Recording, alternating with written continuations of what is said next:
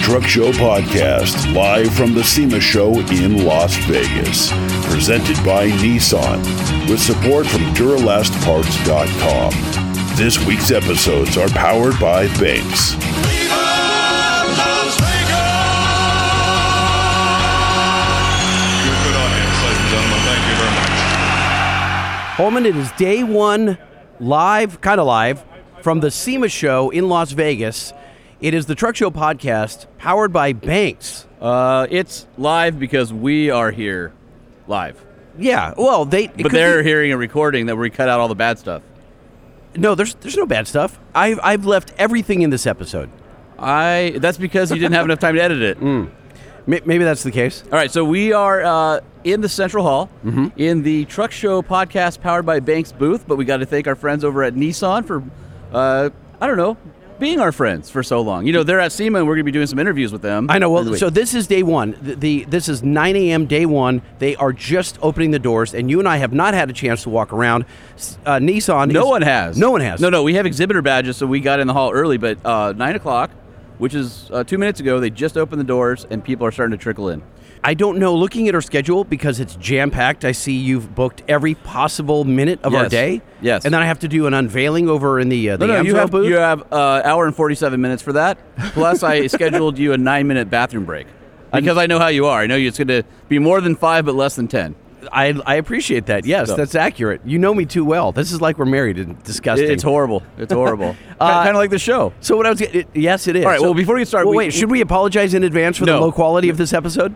That's we we have our mobile podcast studio, so this is as good as it gets. I don't mean the audio quality. I mean, uh, yes, us. Oh, I You was and me. I was up till three thirty in the morning drinking and smoking cigars because Oh it's my God. Vegas. So I'm definitely going to be off my game today. I haven't slept, and I sent you this text, and you know it to be true that we were building a truck. You uh, sent me a lockjaw. text 24 hours before you had to be at SEMA, and you were putting in a transmission into a frame, and the body was off on a cart in the background. and we delivered it. We- it the truck is here. Does it run? it does not run. So No. typical SEMA build. Uh, typical Do SEMA you build, yes. have uh, But do dark you- window tint? No. uh, on it. No, the interior's in. Awesome. Well, I mean the seats. So by interior, you mean a phone book on top Yeah. of an egg uh, milk crate. that's exactly right. Hey, r- real quick, we have to thank Nissan. Uh, head over to uh, your local Nissan dealer or nissanusa.com where you can uh, check out the new Nissan Frontier, the Nissan Titan. Nissan Titan has the Mm-hmm. uh, industry's best five year, 100,000 mile warranty. And of course, our friends over at DuralastParts.com. So if uh, you've got a uh, aspirational rust bucket in your backyard and you need to get on the road so we can You're going to someday need get to SEMA, You're going to need every part that Duralast you're Parts gonna need 'em all. offers. You're yes. gonna need 'em all. And then this is where we thank uh, the company that I work for, Banks, uh, founded by Gail Banks back in 1958.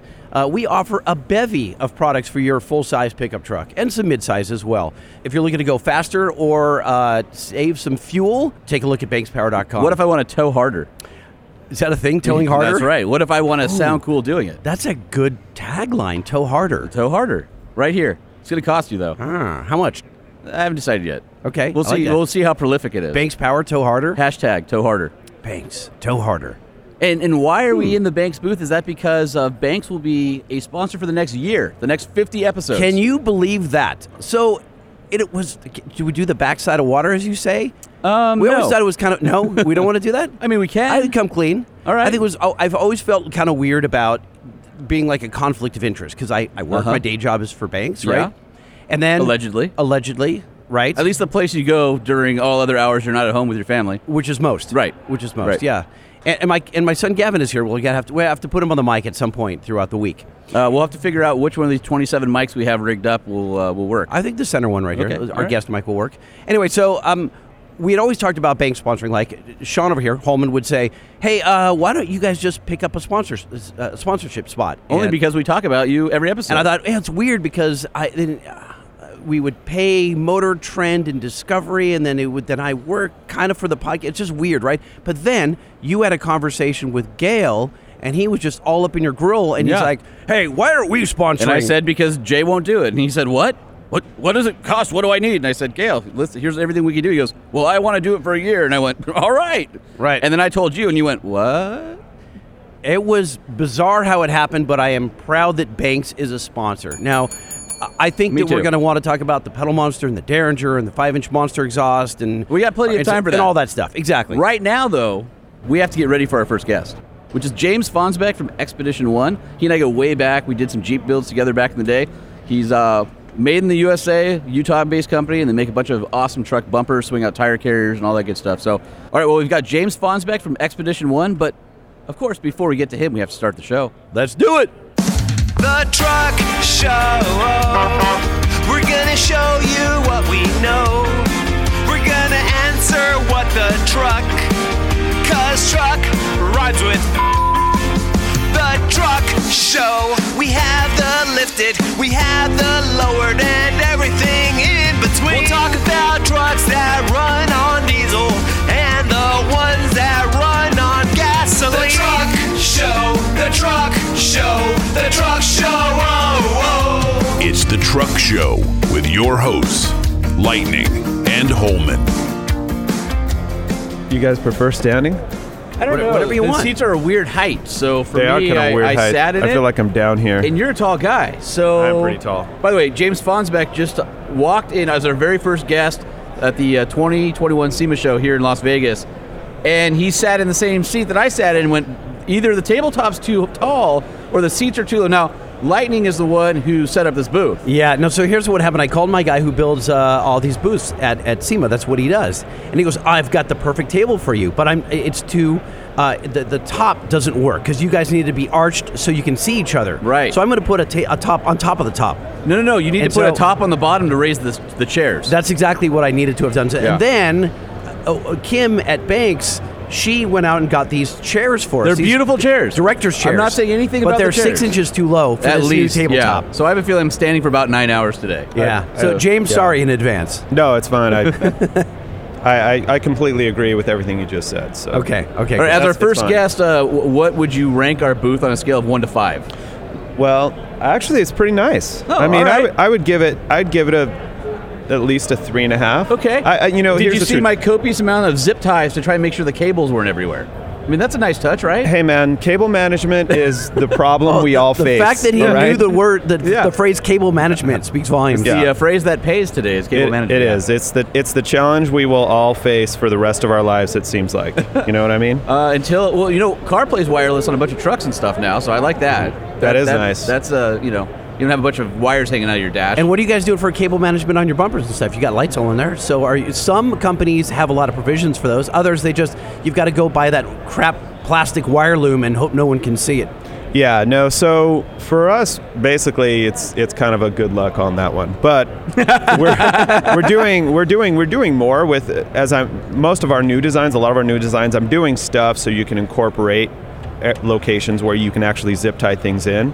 Um, and it, it's b- basically the best you can do right now is just offer holes and locations in there where they can zip tie stuff across. The hard part about it is um, is now you're getting so many more things like your sensors and stuff like that. Right, yeah. There's so much more that's coming into a bumper, and now you're having to manage not only because most people want those sensors, right?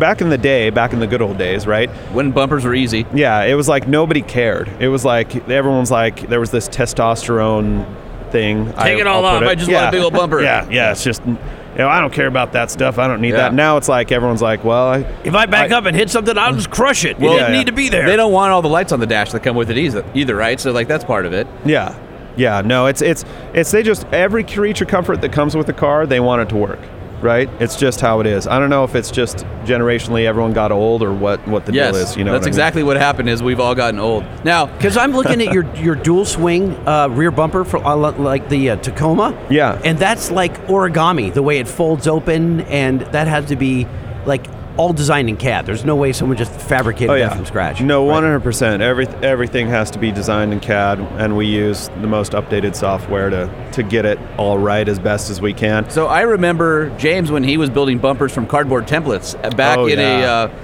dark, dank shop with. Uh, no, no, I'm, it's not cardboard. It's chipboard. Oh, I'm Quote, sorry. Chipboard, Exactly. Right. And now I, you know, we've known each other for probably, Jesus, got to be over 15 years now. Yep. And we've done some builds together over the years, and I love his product. It's always been a great. Like, I love the aesthetic, the design, um, and I'm looking at the stuff you offer now, dude. It's like, like, level up, level up, level up. Like you're, I, know- how many generations further on are you since some of the early stuff that I ran, and it's awesome.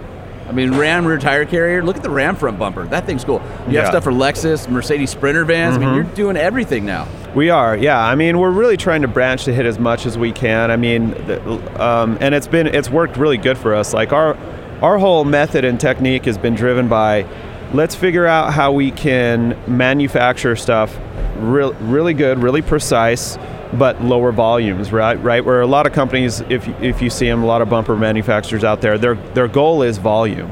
So they're trying to make it quick and easy, and it doesn't and- fit.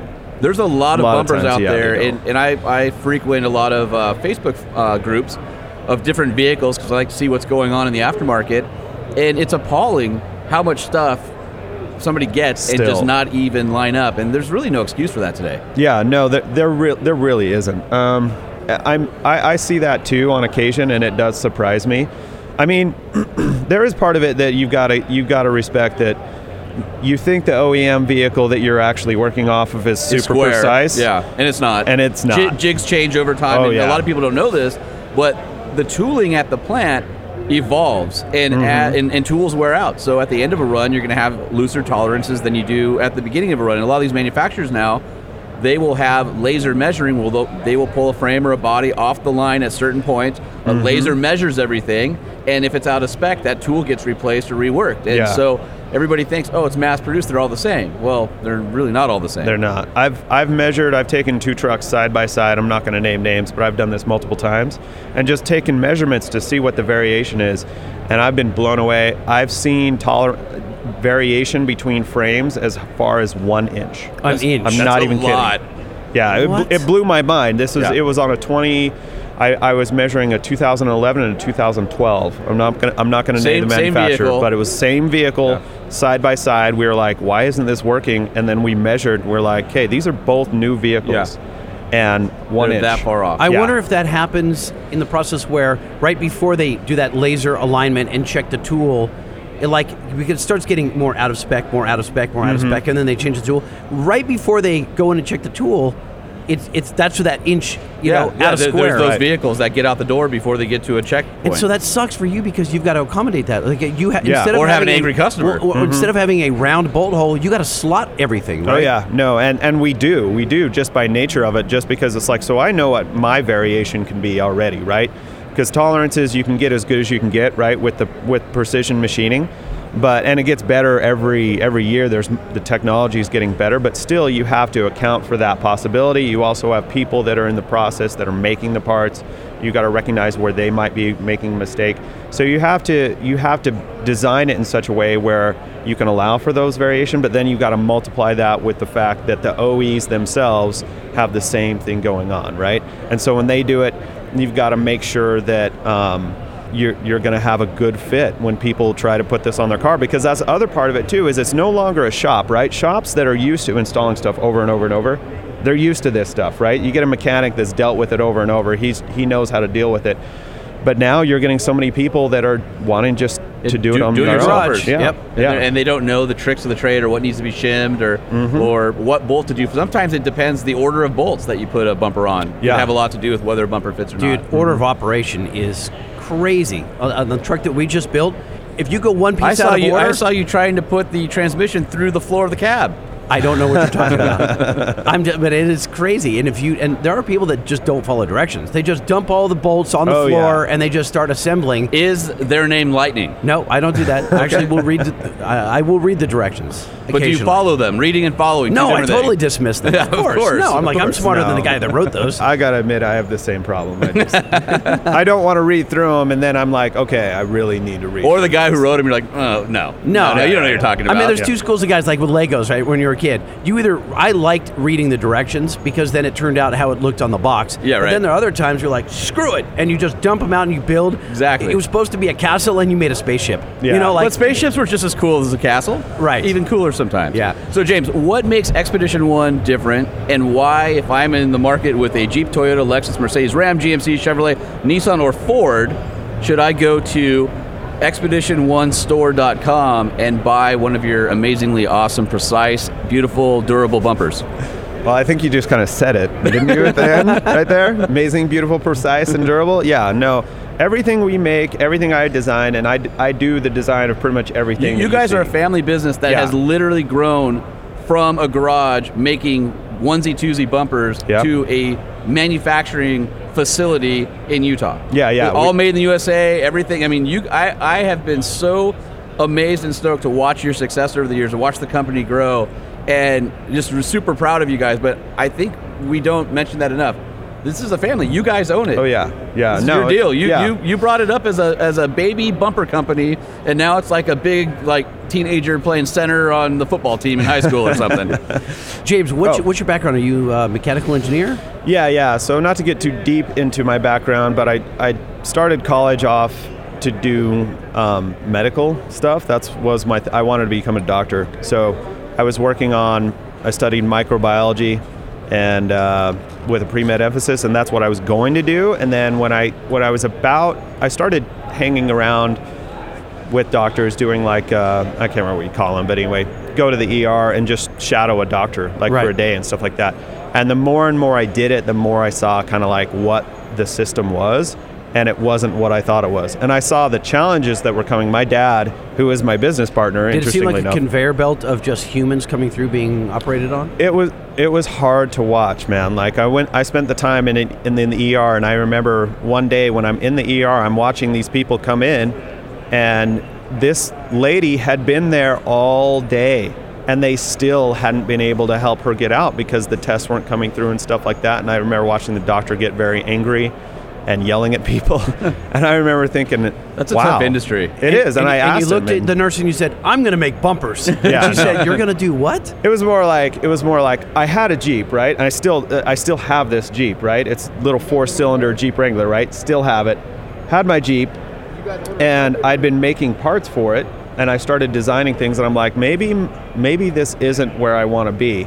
And since I had to take all these, which I was terrible at math in high school, and now I'm taking all these higher level math courses and I'm up into calculus and I'm like, well, wow, Wait, I was wait, able wait. to pull this off. You're the guy that when a high schooler says, "Well, I don't need calculus. I'll never use it again," you're like, "Oh yeah." use and it. Oh, by the yeah. way, you make a lot of money knowing it. No, yeah, no. If- If there Kids, was go to high anything, school. I could Learn tell calculus. kids. No, but yeah. trigonometry c- can suck it, but but calculus. No, No, no, no, no. Trig is fantastic. Oh, the other way around. Okay. I, I've taken uh, from algebra, trigonometry, all the way through calculus, and and and and just to to make this clear, I failed high school math twice.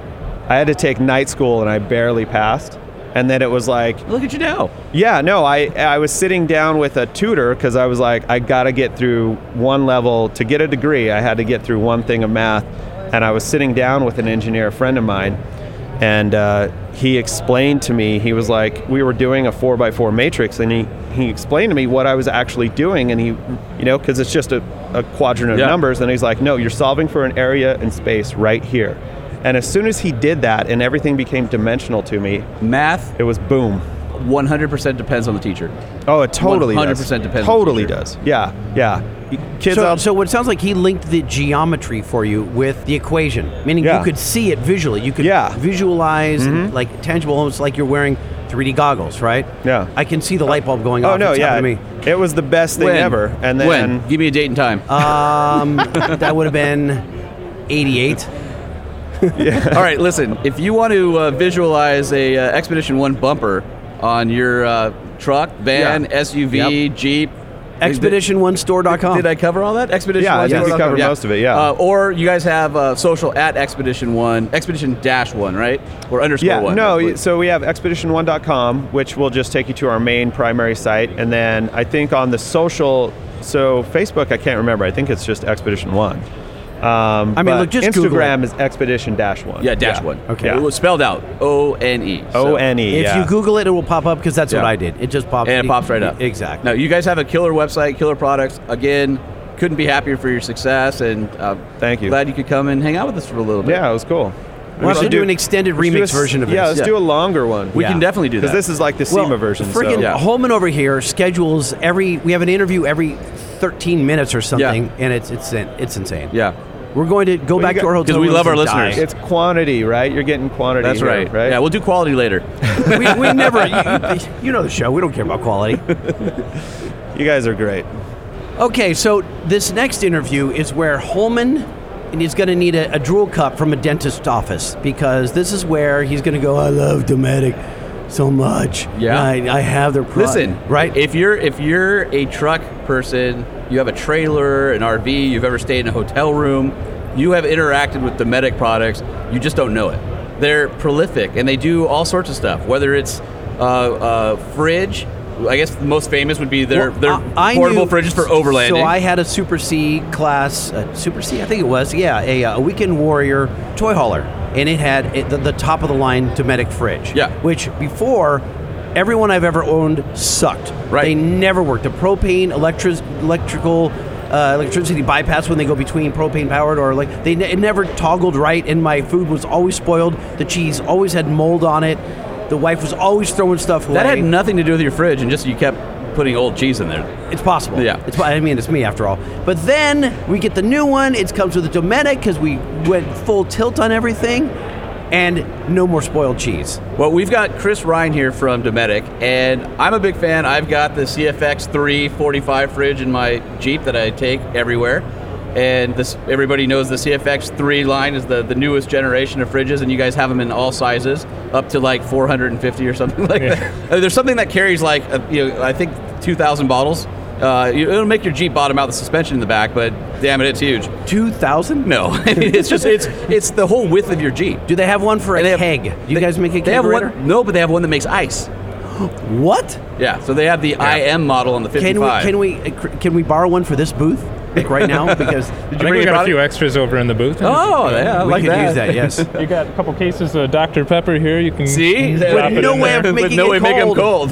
That's why they're in the box still. I know. Exactly. Oh my I god. So what are you doing over at Dometic? Tell us about what you guys are debuting this year. Ah, so we're, we're debuting the Ford CCFT, which is an available product now, and then we're also debuting the GM model for 2019 Awesome. and up Silverado 1500s and 2020 and newer um, HD trucks. So that's the drop-in fridge. I don't know if you remember, but the center console? Yeah, Dometic Oh. reached out to me a while back, and they had a prototype, and they said, "Hey, we want to give you this early production one to do a story on," uh, and we did it in a Raptor. Super easy install, um, plug and play. Drill a couple holes on the inner wall of the console. The whole thing slides in, plugs in, and you does have this ice bolt in- in- does this bolt into the center console so it's it's rock solid? It's a it's like It's a rock pressure like a solid. pressure fit. oh, and so it interesting. doesn't move at all. When you open your console lid, boom, you've got cold drinks in there. Yep. There's two little quarter turn tabs in the front that capture it. They hold the bin down in, and yeah, it's rock solid. Two foam spacers kind of keep it snug to the sidewalls of the console. Okay. And this is, you know, generous capacity, 12 can in, in the Ford. 12 can. 12 can. cans. we, yeah. I mean that's Now, are, are that's like those a day. The normal uh, supply size for us. cans or the taller monster cans? The normal size cans. Okay, got it. Yeah, Well, yeah. still, that's But if you go with the skinny Red Bull cans, it's like 18. I no no no Red Pack it Bull. full. I'm a monster guy. Yes. You're driving. So, and I'll tell you, we installed that on a uh, on a 20, I think it was a 2018 Raptor, and the guy who installed it in his truck goes down the Baja 1000 and chased. And not only was he the envy of everybody because he's it's Mexico, he's pulling out cold beers. Let's be honest. um, but no issues with it whatsoever. No issues with battery drain. Uh, it it just it just worked. Didn't rattle loose and fly up over the whoops. I mean, it's a solid product, and I was really impressed. How with do it. you make electrically? How do you make a refrigerator? Which are fridges are notorious for being giant power sucks, right? yep. How do you make it efficient? Like by what technology? Well, so it's the compressor controller and making sure you know we're, um, you know, not having this thing run all the time. So being smart about the temperature set point, um, making sure that uh, our refrigerant charge is on point. You know, re- Dometic has years of experience in refrigeration, as you mentioned.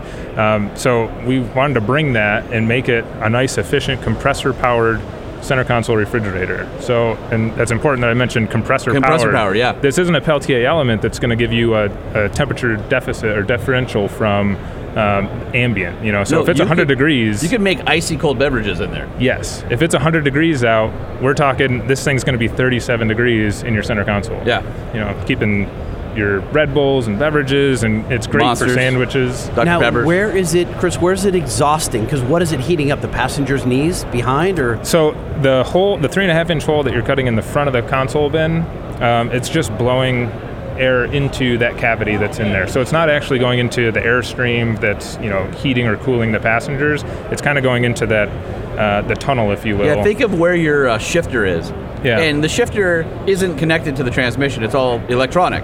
So Right. the shifter's up high where your you've hand got can some reach dead it, space in and there's there. dead space. It's Yeah. just blowing into the dead space. Okay. Yeah, that's smart. And it the and temperature rise in there really isn't significant at all. it, and it plu- plugs right in to the 12 volt power point that's in there, and runs the fridge. And talking about efficiency, like on my Dometic, so on my big fridge, figure this is once the it- one in the back of your Jeep? yeah, once it's cold, right? I'm maybe between 0.8 and 1.2 uh, amp hours an hour. That's you know, so for, if you have a you know 45 amp hour battery, that's a weekend, right? So I'm imagining the the smaller fridge is even more efficient than that because it's not running all the time. Yeah, it's on and- the lower end of that uh, 0.8, yeah. 0.7. So, I mean, to me, having kids or going to Mexico and uh, chasing the race or something, very few things as awesome as pulling out something ice cold right out of the. Uh, Well, the imagine truck. going fishing, you know, on some like. Uh, And putting your renowned- bass in there. Well, no, no, no. no. I'm just saying, like, we've all gone fishing, sitting on the beach or wherever you're going at, you know, on some off some bridge, and as soon- when the ice is melted, the Your sandwich ice is gets melted. soggy. It's gross. Yeah. Right. This solves all that. Yeah, so it's, it's great for kind of the overlanding, great for being outdoors, camping, um, but also in the commercial space. You know, contractors that are going to a job site, leaving at like seven o'clock in the morning Oh, on yeah, the think road. about that. You know, driving and they're, s- they're s- you know at this remote job site for the day, um, and they want to keep their sandwich cold and not have to run out to the gas station in a place where they're probably not too familiar with. So it's uh, you know incredibly valuable for them. So, what's the price point of the fridges for the Ford and the GM? 599 for the Ford. The GM, we're still working on the developments and firming all of that up, but expect a very similar price point there. Uh, looking at Q1 of next year ish. Q1-ish is tentative. You know, we're, we're dealing with some of the COVID delays. as- As, Supply as chain everybody is all else. screwed up. Yeah, exactly. it's making it a little bit more challenging, but we're pushing extremely hard um, to have kind of the full offering. You know, uh, trucks are a great candidate. The size of the consoles are, you know, very good size to be able to get, you know, five, six bottles or more in there. So we're really trying to target those vehicles to start. Um, and then kind of see where it goes, you know. So making sure we, we grab the Ford, the GM, and uh, the Dodges and Rams, and making a product that kind of services the entire truck market. Uh, Chris, are these made? Uh, are they designed to be installed in someone's garage, or do I need to go to a professional Uh, installer? I installed one in the driveway. The Ford is very easy. The GM's a little bit trickier because they did pull the 12 volt socket out of the Oh, inside of the of course. console, so we are you know taking it from the back panel. Got it, yeah. Um, and using that, but I would say it's it's comparable. I mean, if I you're handy- literally, uh once I got the right hole saw for my drill to drill the hole through the console, through the inner wall. so that was a trip to Home Depot or Lowe's. Yeah. So I'm guessing it took me 40 minutes from start to finish. That's it. Yeah. Yeah. It was- not it was- it was not to that drill easy. the hole, to do To everything. do everything. Oh damn. To do everything. yeah, Yeah. and expect about a similar time for the GM. I would say maybe an extra 10 or 15 minutes. Just because of the wiring difference. Just the wiring. And where are difference. we shopping for these new fridges? The uh, the one that the Ford that's out and the GM that's coming. Yeah, Dometic.com. So you can find them there. Uh, they're also available on Amazon. Yeah, No so kidding. we're working on uh, Amazon.ca, the Canadian Amazon site. Okay. So it's currently Are you unavailable. Prime? Can I get it tomorrow if I order it from my hotel room tonight? I don't know that it's Prime. I'd have to. I'll have to check on It's it. okay. He'll I get didn't, mean, back to didn't you. mean to put you on the spot. Hey, uh, so speaking of Dometic, uh, you guys are buying everything. Yeah. well, what, what, what does that mean? What did you buy? What, Is, what- is what's the Matt, our latest ac- PR guy, is he giving me the? I think he's giving me the cut the throat sign over Oh, there. really? Wait, hold on. What's the acquisition? Oh no, he's he said just, he's good. They just closed on Igloo. yeah. I mean, that's What? A, that's a pretty big deal. I've never heard of Igloo. Wait a minute. Yeah, every cooler you ever had I as a know. kid, right? So, so Wait. now they're in the the Does that electronically cooled space. Does that mean that you officially or unofficially own every beach in America? Yeah, because exactly. every I mean, there's igloos so, everywhere. so if you Yeah. need a cooler where there's not power, boom, Dometic has you covered there too. yeah. Passive coolers. You know, we've got the Patrol series that are Dometic branded, and then yeah, we've now got the Igloo brand. You know, so I mean, That's- the eh, classic company with the Playmate. You know. yeah, exactly. What, what was the uh, what was the thought process behind? Do you know? Like, w- like Uh, let's just let's. think we're the it's- cooling. We cool things. That's what we do. Leveraging their experience in the industry and their manufacturing processes. So I think that's really kind of the premise for going in with that acquisition. Okay. Yeah. So it's kind of a, an experience, you know, and their experience in passive cooling is, you know. Now, will unmatched. one become Dometic or one becomes all Igloo, or how did that? I how does don't that work? Oh, foresee that he's not- happening. no, we're going to keep the brands separate. Yeah, Igloo is you know such a staple in the cooler industry. Yeah, it'd be I- hard I- to I not would- have Igloo on the shelf Yeah. somewhere, right? That, the brand equity, I would imagine, is pretty good. but- Exactly. But, pretty cool. You guys have also uh, gobbled up a few other companies lately, and it's just amazing to see Dometic. And Dometic now has their line of uh, the outdoors products that are coming as well that we saw at Overland Expo um, for overlanding, camping, all that. I mean, you guys are just killing it right now with, with product, and it's all. I think the thing that I love about Dometic is you guys are really um, industrial design focused. And so all the products look good, but are really designed to work well with each other. And I Yeah. think that's that's pretty cool. It's a blend of uh, form and function. Not just uh, you know, Make not, not it just- look pretty and Yeah. sacrifice other functions. Hey, look So- at my foam block that I have my uh, bass in. No, you guys have a uh, insulated cooler that looks cool. How many times have you seen that broken down, like cooler out of just that white The, the styrofoam? Walmart one Oh. that's all cracked in the just, corner. And It yet, kills me. they continue to sell. And why? Can we Because, just, no, because nobody has a cooler, so they go to like the dollar store, grab one of those things, and then they leave it. on- I live at the beach. Do you know how many of those are left along the beach? Yeah. People go buy a Dometic or an Igloo and take it home with you. Okay. and it Well, Igloo lasts does forever. have a recycled cooler now as well. That is like, Recycled? uh, I believe it's compostable and.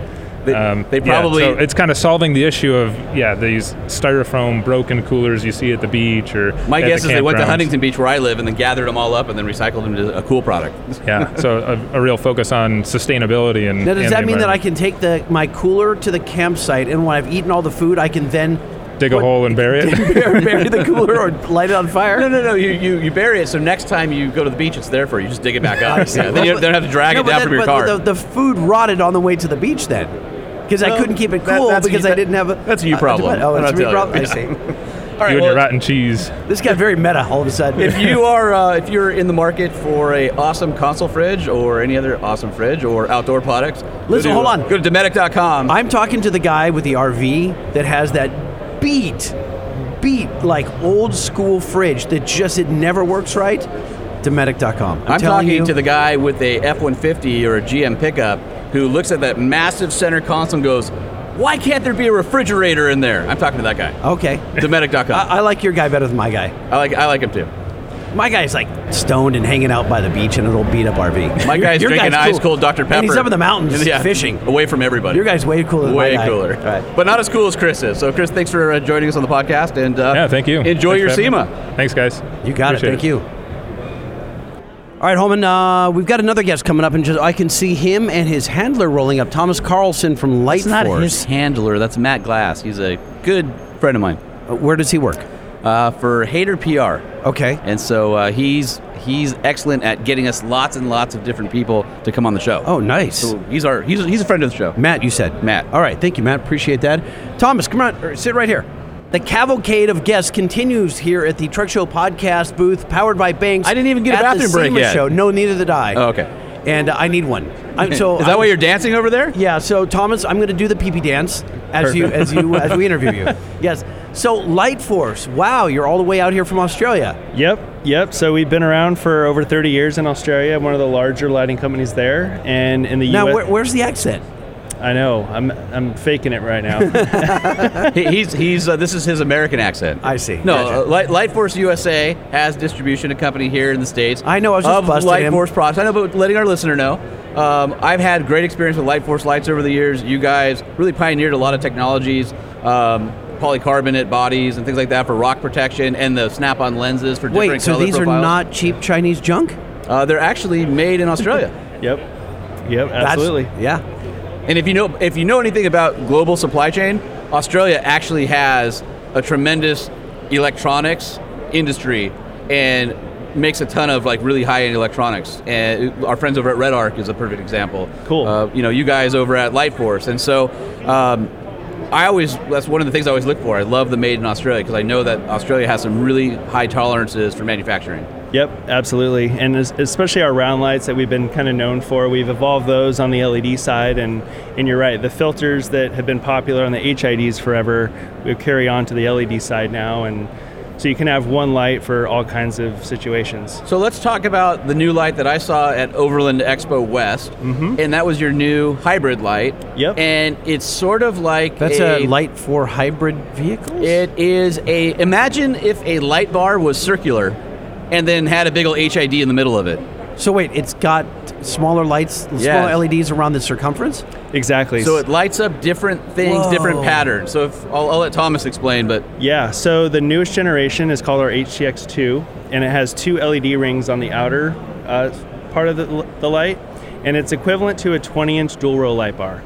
So if you're just going down a trail at, let's say, 50 miles an hour and you just want some decent light in front of you, those work great, and it puts a really nice, even dispersion pattern out there. And then on a separate switch, you have a 50 watt HID on, on both lights in the center that'll push out past a mile. which is which Hold is on. amazing. and yes, I brought my bu- I brought my bell. Oh my god! So uh, you would call that a pencil beam? Oh Yeah, exactly. Exactly. my and with God, our a filters, mile. you could put the filter on front of that and, d- and even diffuse that, that HID further. So, Okay. so you have a lot of control depending on where you're driving, how fast you're driving, and, and sort of what you're looking for on your beam patterns. That's amazing. I think that's perfect on the type of vehicle that uh, either you don't want a lot of lights, a lot of light bars, you, you don't have a lot of real estate up front. Maybe your bumper only has two tabs. Maybe you don't want to block your grill space with a bunch of different. You got two lights that really serve two purposes. Exactly. Exactly. Well, there was a period when everyone was kind of a, s- uh, a show of manhood. You know, how big is your light bar, right? and it, it didn't have to have a good dispersion, a good you know beam pattern. Um, it just it was just I've got you know 80 light bars everywhere. And well, SEMA one now- year was 80 light bars. Everything, there was no new products. It was all how many light bars you can put on a vehicle. right, but now it's let's use the space wisely. Let's get the most light in the s- in the most compact you know package, Yep. and that's where you guys are specializing. Yeah, and one fun fact about light bars. So even like the best 50-inch dual row bars on the market, the effective range of those is only about 500 yards, where an HTX2 is over a mile, and it's half the size. I, I can say from experience that there are good light bars out there. I'm not saying that there's not, but in my personal experience on things that I've installed, I've never been impressed with a light bar output versus a traditional circular light in terms of output. I've always had a Correct. better experience. That's not to say that you can't get a super high end light bar that will do everything you need to do. Mm-hmm. Yep. But you don't need to go there necessarily. Yeah. yeah, and they're better for like more diffused light. You know, from 500 yards and in, they're Yeah. great. That's kind of their, their main purpose. But all of our round lights have really deep reflectors in them, so they'll f- they'll even our Genesis, which is our kind of bigger round, just strictly LED pair of lights, they're effective out to 1,200 yards. Wow. So almost double what a 50-inch light bar is, and they're like literally you know 10 inches a piece. So it's And so, does wattage play that big a part, or is it the the nature of the reflector? Or It's the nature of the reflector. Okay. By far. Like on the round lights, you can make deeper reflectors, which throw the light farther as well. So, and the other thing we're known for is not running our LEDs at 100%. So we put oversized LEDs in there, run them back to like 50, 60%. So they're not getting as hot, they're not burning out prematurely. And, and Yeah, having, people realize LEDs make a lot of heat. Oh, yeah. That's why a lot of them have those big heat sinks on the back of them. A- And absolutely. I mean, they're, they're no joke in terms of power. I mean, they're more efficient, but you can They- one bulb versus you know 25 LEDs at 100. percent That's a that's a lot of uh, that's a lot of power. Exactly, yeah. And another thing people don't talk about a lot is the color temperature of LED bars and stuff. A lot of the Amazon specials, you'll Yeah. get them and they're like really blue, Yeah. which is up around like the 7,000 Yeah. Kelvin range. And you guys are probably around what 4,800, 5,000. Yeah, so all of our LEDs are dialed into 5,000. So that's a for those who don't know, that's a very white light versus 2,700, which is like the warm light bulb light you might have in your house. an Yep. incandescent, And, right? and then you get into those high 7,000 numbers, and again, it's really blue. It's that Blue or purple, Yeah. or you know that you see like Hondas on the freeway. You know, like Yeah, somebody a, with lower, like a a lowered cheap- Civic. Yeah. yeah, yeah, with he's some got cheap the bulb blue lights. replacements, yeah. you don't want you don't want that. So 5,000 is perfect because that's the closest to daylight, basically. It is, right? yeah. Between 5,000 and 5,500 is what the sun is. So that's what your eyes are used to seeing. And so at nighttime for prolonged drives and stuff, you're still getting that same bandwidth and it's not wearing your eyes out. Where And- you're, staring at blue or more and of colors that look amber- proper. Yeah, Right. Exactly, exactly. So it helps with your depth perception and just it fatigue, really. You know, if you're driving a lot at night, um, it, it definitely helps the driver. Now, the nice thing about Australia products, especially for those, those of us in the western U.S., is that the terrain is a lot similar. The outback of Australia and the sou- southwest desert. So the same types of environment that these lights were developed for is what you'd find here in the uh, United States. So it's not like you took it out of its element, you brought them here, and then now they don't work here, right? I mean, it's, it's Absolutely. for the same type of terrain. Absolutely. Could you explain maybe for a second filters for us Uh-huh. because a lot of people I've seen blue, I've seen yellow, I've seen red, Yep. and they all have a different purpose. Yep. But I don't know if everybody listening actually knows why you would put a filter or what what the difference is between. Are them. you, Yeah. Holman? Are you talking about the snap-on filter Yeah. that goes on the? the Yeah, so the colored filters that goes over the front of the light to change the the beam color. Yep. So we we have blue, amber. We do have on our sporting line some like green and reds as well. The the blues are designed for snow, snow and ice. So a lot of our customers in, in Canada, Alaska, love blue. And, and it just makes the depth perception with a lot of the snow and the whiteout conditions become less less whiteout. Okay. Um, amber and yellow, definitely hands down, great for fog and cutting through fog and dust. Um, red is a, on our sporting side, animals can't see red very well. Oh, So if you're trying to sneak up on any kind of stuff to go hunting or whatever, um, Wildlife photography. Yep. yeah, exactly. and uh, and green is actually the most visible color spectrum of of any light spectrum. So if you're trying to signal or like get someone's attention, green is is the go-to color for No that. kidding. And uh, and the reason we bounce between green and red on the hunting side is because animals will get used to a certain color and going into a certain area. So if you change the color up, they're kind of like, huh, we haven't seen that before, and they're not spooked by it. Oh, interesting. Um, so that's why our handheld light, our enforcers. yeah, I had one of those. By the way, that's what lightning needs. Wait. So so Dude, I collect flashlights and lasers. Well, what he hated- I have a Nice. whole box of crazy. Uh, yeah, so tell me more about handheld. well, what's funny products. is is he hates cars where somebody doesn't turn their headlights on. 'cause, Oh, yeah. uh, we have this argument about is it the DRLs or is it the fact that the lights come on on the dash? Well, Yep. he wants a handheld light so that he could signal Oh, people from his car and point, "Hey, idiot, turn your lights on." So that's that's what, just so you know what you're about to get it yourself into. I love it. This is where that's going. I love it. That's funny. Dude, I will. I, if I have a flashlight, I'll flashlight them. I on off on my on my headlights. I'll Yep. do anything. He's only been shot at four or five times. I'm telling you, I am almost willing to be shot at to get people to. tell. I I can't. It's just I, I can't get past it. That's awesome. And it's it's. Let me. I have to ask you your opinion. Yeah. The DRLs today are so bright Yep. that it's, in my opinion, that it's You're the no, no, no. cause- Ah. You're leading the witness. I know exactly what you're doing here. You're leading the witness. okay, all right. We solved this several episodes We ago. did, we You- did, but I wanna you can't bring rehash it. Thomas into this. I can't? No. Oh. Wait, you should ask him about infrared lighting, though. Yes. Tell me more. Yes. So, uh, Lightforce has been involved in the infrared driving lights for a long time. Actually, so about 12 years ago, uh, the SEAL teams adopted the Lightforce Striker 170s, which are our, s- our classic like halogen pair of pair of lights, and you can put an infrared filter on the front of those. So that was kind of our, our introduction into the infrared uh, driving light sector. Since then, about two years ago, we launched our infrared strikers, rock lights, kind of a whole lineup of infrared lights designed for civilian users that like to go out at night and go camping and use night vision to law enforcement, military applications, all that kind of stuff.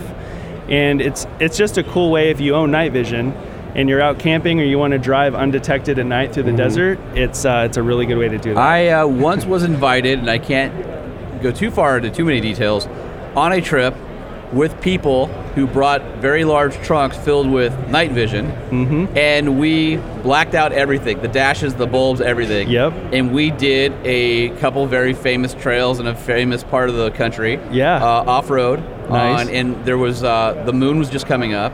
And we had a mix of the new ones that are the white, Yep. and then some of the older green ones. And I will tell you, those things freaking hurt your forehead. It's- Yeah. You don't even understand how much weight they have on it. But we're driving, and I always wonder because you'll see these like pictures of like the Coast Guard and the Black Hawk going to go rescue somebody. and They got the night vision on, or a firefighter. Yep. And you're going, what's depth perception? Like what? You actually get used to it. It's fascinating. So Yeah. I was driving a jeep, Uh-huh. fully blacked out, wearing night So, vision. so you're still seeing shadows and whatnot. Yeah.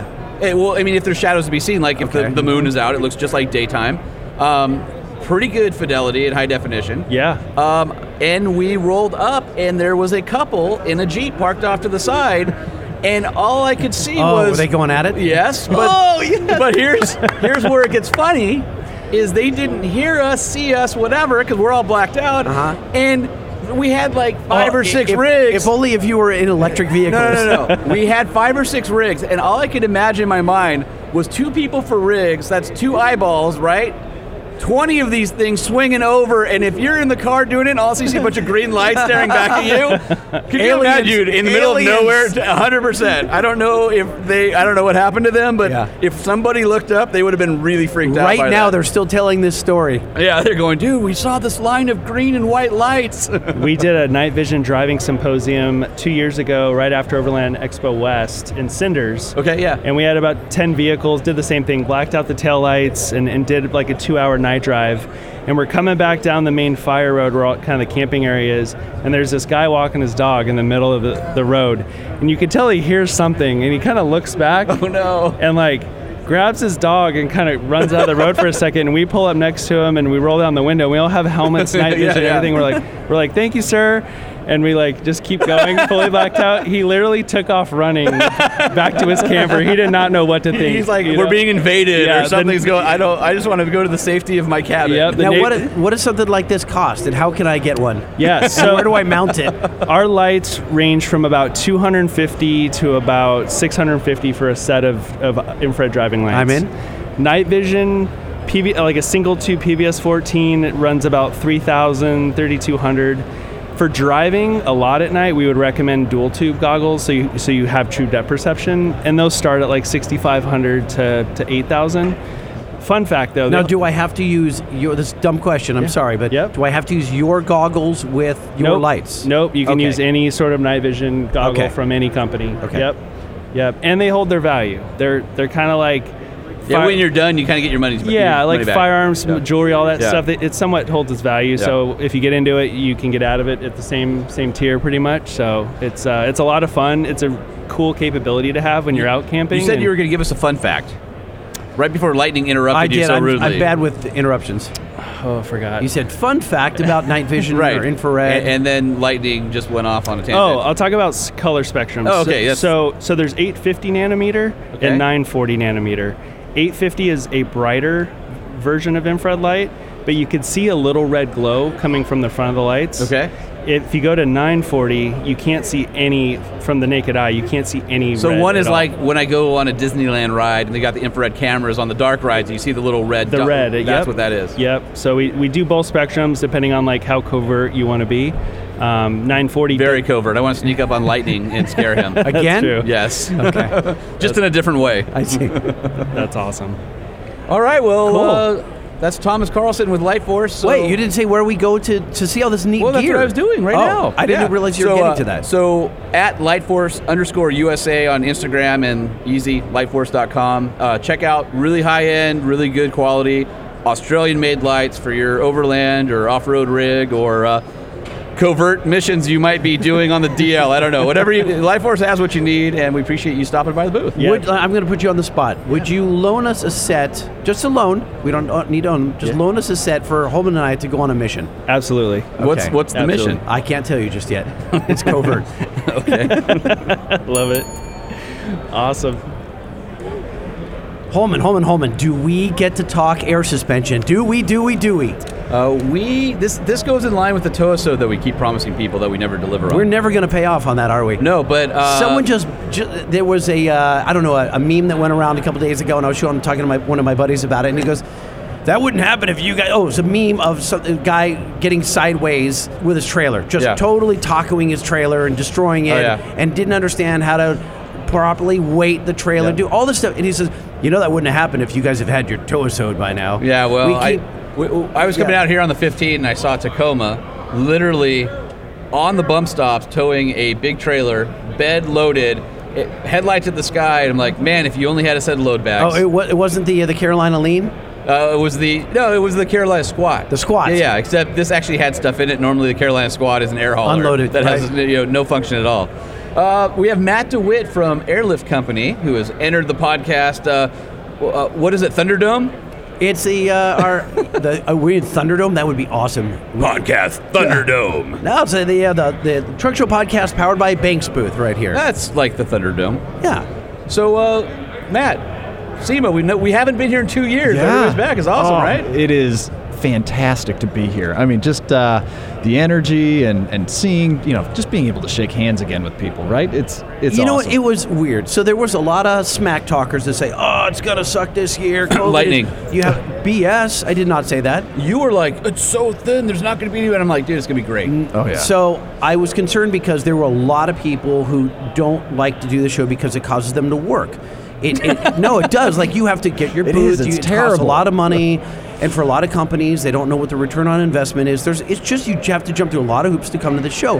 But i- if you're in the aftermarket, you make parts for a- just about any vehicle on the road. You have to be here. You should be SEMA here. matters. You, it does matter. It, you should be here. And there's a lot of people that are just burn out on it. And so they're the smack talkers that go, eh, I'm not going to go, COVID and masks and this and that. And there's people drop out. And then they cite one company that pulled out, you know, like a Holly that had all their brands, on, Yeah. you know, something like that.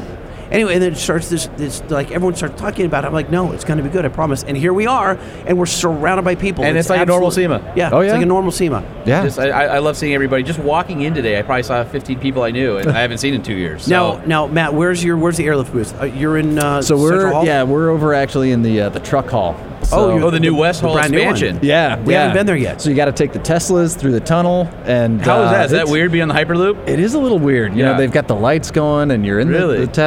Is there music? It's- Uh, I don't remember music. It just seems like there would be some weird ambient music of like space stuff or something. It- yeah, it, it feels like there should be, but uh, yeah, if there was music, I don't remember. And so can you you can basically they took the boring machine Mm-hmm. and they bored a tunnel from the central hall, right where we are outside, there's a station, through to the west hall, Yeah. and there's a hyperloop thing that goes in there. And when they showed the boring machine outside the convention center that we're installing this, I thought that's odd.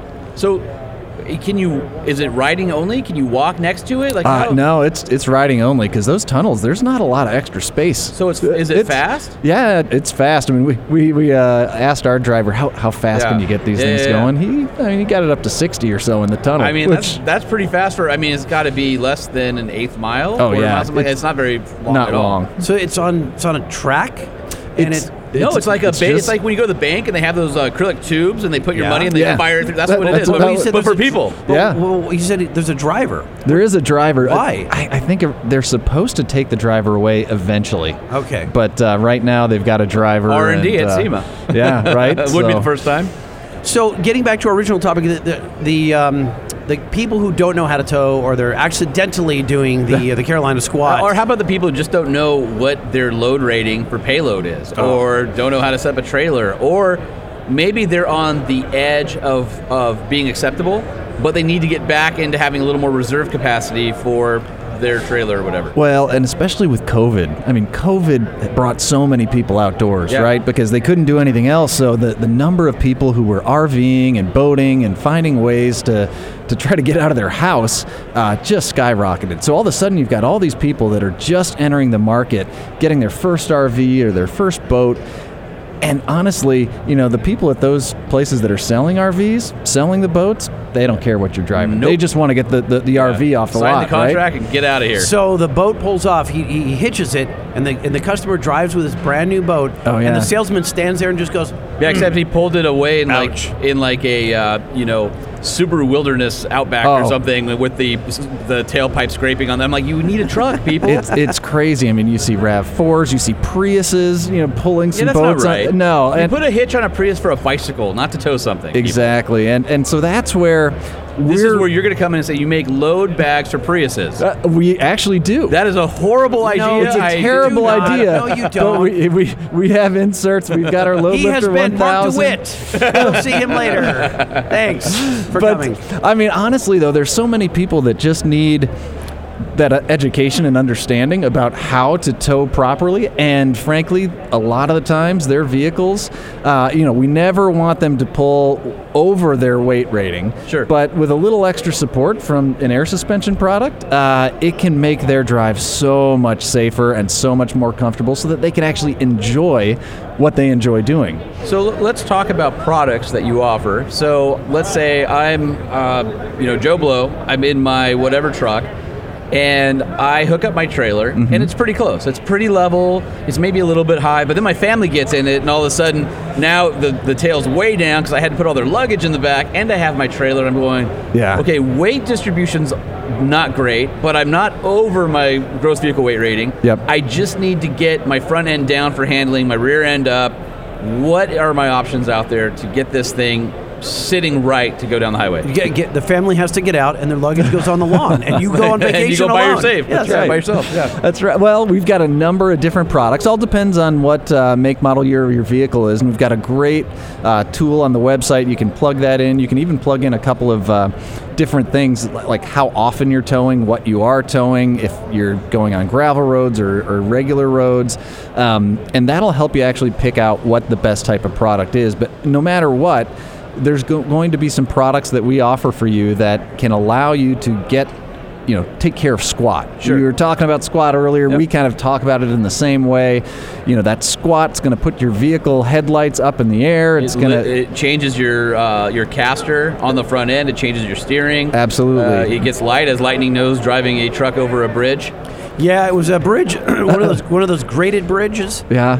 and we had uh, incorrectly loaded the payload on our uh, big What you're saying flatbed is you trailer. didn't have airlift company helper bags. No, Yeah. we didn't, and we were squatted, and then we made the mistake. Uh, the driver, I wasn't driving. He put on the brakes, which the the weight on the trailer dove forward, which pushed on pushed on the bumper, and our Oh, yeah. front end went up in the air, and we had no steering at all, zero. Yeah. There was nothing lock to lock. There was nothing, and we started to go sideways, looking over a gorge. Oh no. It, you talk about as scary as it gets. That was it. Yeah, and this is- because the wind came, it rushed through. I mean, it all happened at once, Mm-hmm. and uh, and I just he, he hit the brakes, and it just got worse, and we just he let off the brakes, and it just naturally came down and touched down. But Yeah. in that moment, and it probably only lasted three seconds, but it sound it felt like three minutes. yeah.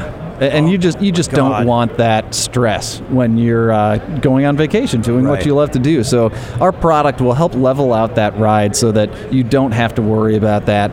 Um, and, and we've got a number of products that will airbags that can go either in a coil spring or for leaf spring products, um, and those bags will help lift up you know the, the back of your truck or, I thought or that whatever was vehicle. Super novel, by the way. Um, the fact that you have it's like, think of a coil spring and your bag inserts down the center of it. Yeah. So you're you don't have this bulky accessory.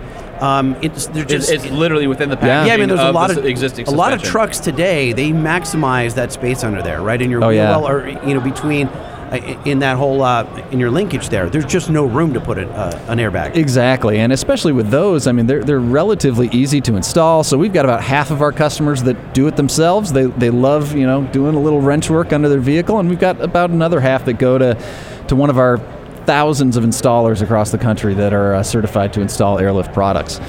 And uh, you know those airbags are what, what's going to help the vehicle. Um, we also have a lot of our customers that look at our uh, air management systems as well. So that way, if you're towing a lot and you've got your everyday driver, you know you may want air as soon as you put that trailer on the vehicle, but you don't want it when you're not towing. yeah, because so, you'd have a rough ride if Yeah. you're aired up to 120 pounds. Yeah, the nice Exactly. thing about airbags or, or helper springs in this case, where you're assisting the, the existing springs on the vehicle, is that there's no penalty to ride when they're empty. So it's going Exactly. to ride just like stock.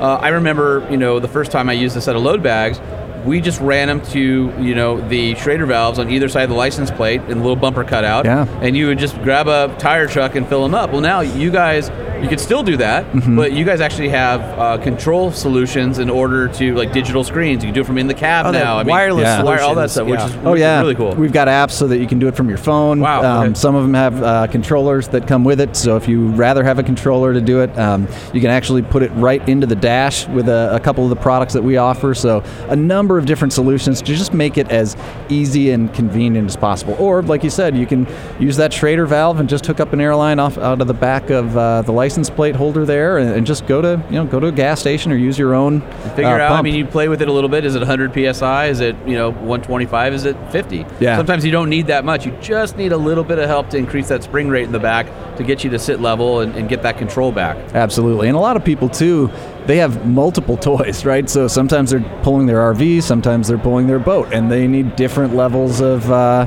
air and different levels of support there. So how durable is it, are airbags today? I mean, our airbags are, are t- tested tough. Uh, you know, we, we tested in all types of temperatures, freezing temperatures, uh, you know, well over into the hundreds. Um, but uh, we we do have a guarantee on our bags as well. So um, if you need or if you're concerned about the actual product of the bags, um, we're not having any issues. And if you do, we've got great customer service. So just call us up, and uh, we're going to replace those bags for you with our with our lifetime. And you guys are guarantee. right at Lansing, Michi- uh, Michigan, right? We are. So we're a Michigan-based company. Um, so we, we make a lot of the products right there. So of course, get components from all over the world, but but manufacture there in, in Lansing. Tell me about um, the actual the airline that you use. Is that um, so? By Crazy straws.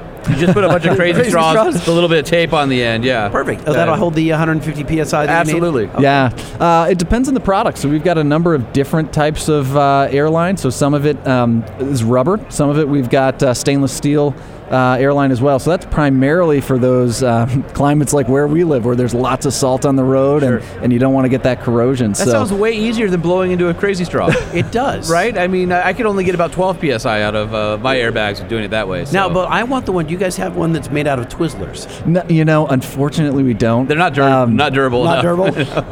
I, I've been l- working with R and D on that though, so we'll get back to you. The Twizzler. Okay. yeah, on the Twizzlers. All right. Made for the Truck Show podcast. Let's talk about the uh, the Load Lifter Pro Series Ultimate, which you guys actually include an uh, air spring kit, but it has an internal jounce bumper on it as well. It does, So right. That's a pretty cool feature where the bag also assists on bottom out control. Correct, because a lot of guys, you know, they're they're towing on dirt gravel roads, and uh, you know, you just don't want that Yeah. that vehicle to bottom out. So that internal jounce bumper is uh, a real differentiator for us, and uh, it's what a lot of people need. It, it can stiffen the ride a little bit though, so if you're primarily towing on you know smooth paved roads. Probably not something that you need, but that's why we've got all sorts of options uh, for whatever you might be towing and whatever type of road conditions you're going to be driving on. How do I know that? I guess you said it's on the website, right? We go to airlift.com. Airlift Company. Yeah, air- airliftcompany.com, and uh, right on the homepage, there's going to be a help me choose, and I think there's uh, five or six questions, and it'll ask you how often you're towing, what you're towing. Do you like long road- walks on the beach? That's right. Lightning, you'll like this. They have the Slam Air. oh no! Don't think I don't know about that. And dude, guess what? Remember our buddy, our buddy uh, Mike Alexander? Yep. I mean, they are now they've partnered I with know. with Flow Air Ride. Yeah, yeah. So pretty awesome. Guess what is sitting in our C20 pickup truck Yep. in the Amsoil I'm, booth? I, uh, There I, are- I'm leading you to water on this one. yeah, so there are a pair of the billet aluminum air yeah, tanks. yeah, yeah, yeah. We uh, we acquired Flow Air Ride uh, back in February. Mike has been an awesome addition to the team. So he's our brand manager for our Airlift Performance product. Yeah. uh, you know the Performance product does. Um, Almost exactly the opposite of what our load support does. I mean, it, it, it still gives you support, but it drops your vehicle to the Yeah, ground. It, of it's course. much more of a, we almost call it a fashion brand because on our performance side, it's about being seen, right? Correct. A- And, so, you know, it, load support, uh, that's about You're safety trying- and comfort. yeah, yeah, the, the performance side, you're trying to scrape the underbelly. and Exactly. your Yeah. side of the house, You're trying not get- to do trying that. not to scrape it. That's right. So we've got both ends of the spectrum. Now, do you guys have like really good corporate softball or football games or anything? Or The lifted versus the yeah, lower yeah, guys? exactly. Yeah, You know, all uh, out brawls in the park like Anchorman. oh, that's right. You know, we've definitely got the, the performance guys are our, our tatted up, you know, crew, and then and then we've got our uh, flannel crew on the Oh, load yeah. support side of things. So, so at corporate meetings, really easy to see which side of the house people are on. one hundred percent.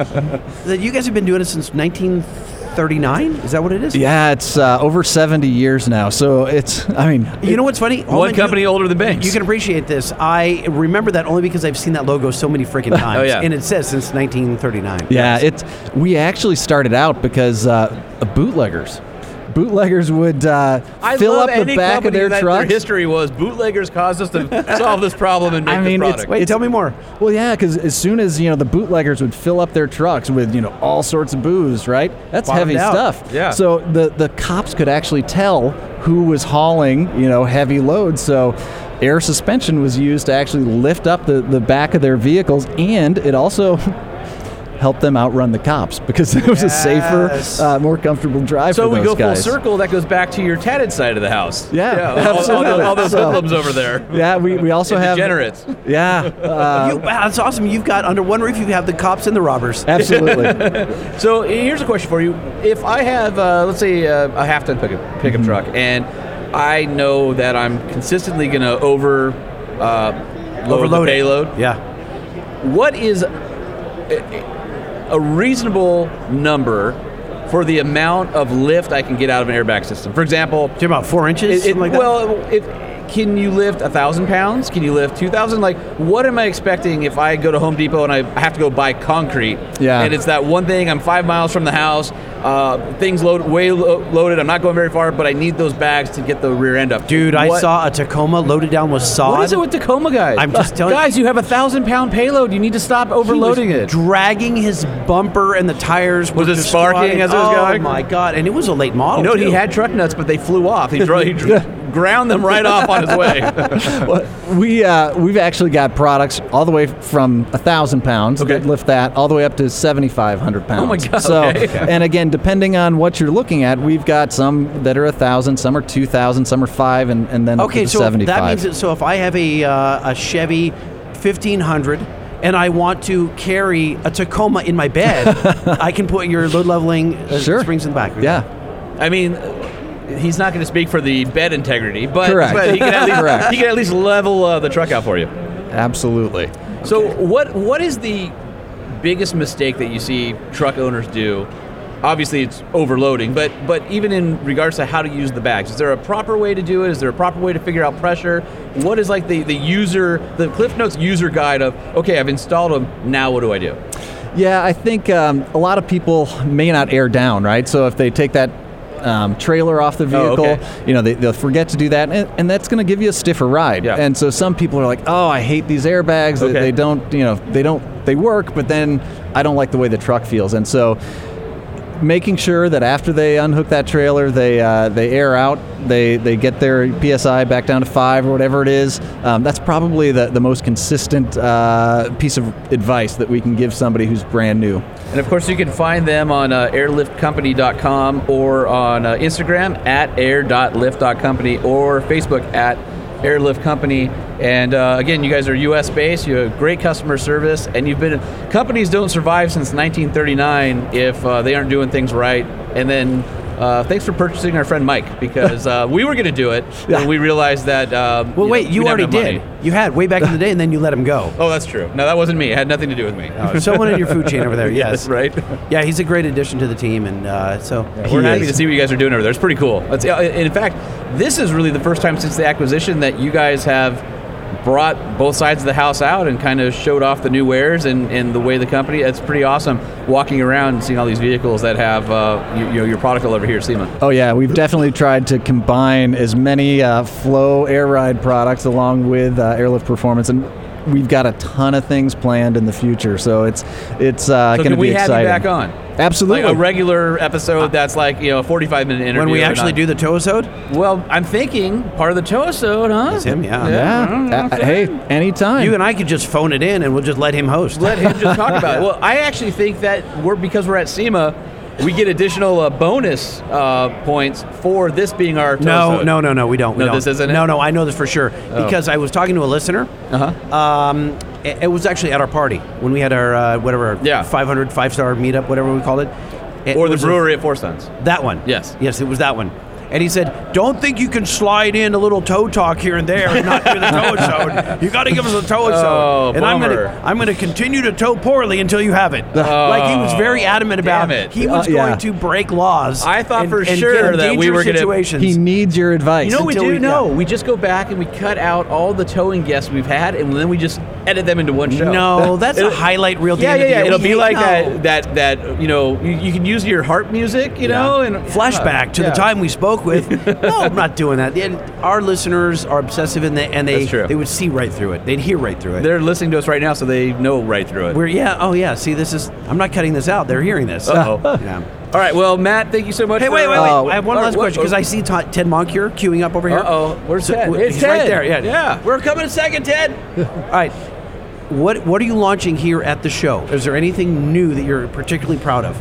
So we, we did launch this at the last show, but we've got a number of new applications with our Pro Series. So the Pro Series is um, a line that's only offered to our installers. So you can't get that uh, online. You can't um, get that anywhere unless you go and get it installed. So we built this line specifically to make sure that the installers could kind of compete with some of our online business that's going on. And frankly, it's it's kind of our, our top of the line product. So it's got the, the stainless steel.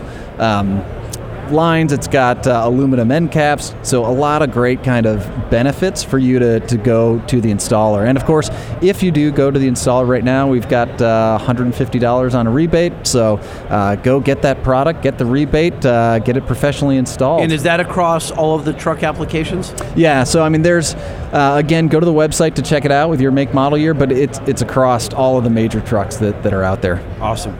Well, we appreciate it. Thanks for stopping by our, uh, our little podcast studio. Well, here at thank you SEMA. guys so much for having us, and uh, I'll give Mike Alexander a hard time for you guys. Oh, please do. We're Please gonna go do. find him and kick him in the nuts. absolutely, please. Holman, one of our favorites, has returned to the Truck Show podcast booth, powered by Bangs. Our friend, Mr. Ted Moncure. How you doing, buddy? Outstanding. Thank you. I didn't know that I was one of your favorites. So You that- are, and, that uh, goes to my heart. Before we talk about anything trucks, how's the flying going? Do Flying's going awesome. you I still have the same airplane with that No. really small tail? I I still have that one, Okay. my Lance Air 360 Y- yeah. hot rod, but it's always in the shop. Yeah, I know. Every So- time I see your, your Instagram at Baja Ted, it's a picture of an airplane that is not in the air, but in a hangar somewhere getting something done to it. Exactly. So I bought a Cherokee 6, which is reliable as a rock, holds six people for carrying the family up to Big Bear and down Oh, to nice. Baja. And I'm flying it, I flew it out here, uh, and Oh, I'm really? flying it on Thursday direct to uh, Ciudad Constitucion in Baja to pre run for the Baja 1000. All right, that's you freaking have awesome. the best life. So, That is not fair.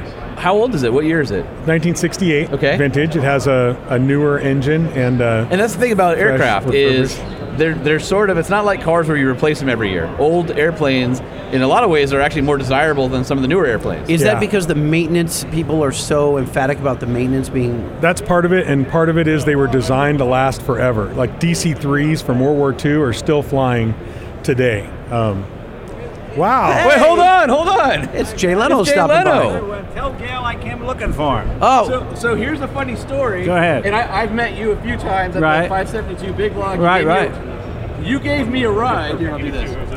You gave me a ride in your steam powered car when I was a brand new journalist. I had been here like six months, I've been a motor trainer almost 20 years, and everybody got in the back seat, and you said, hey, hop in the front seat.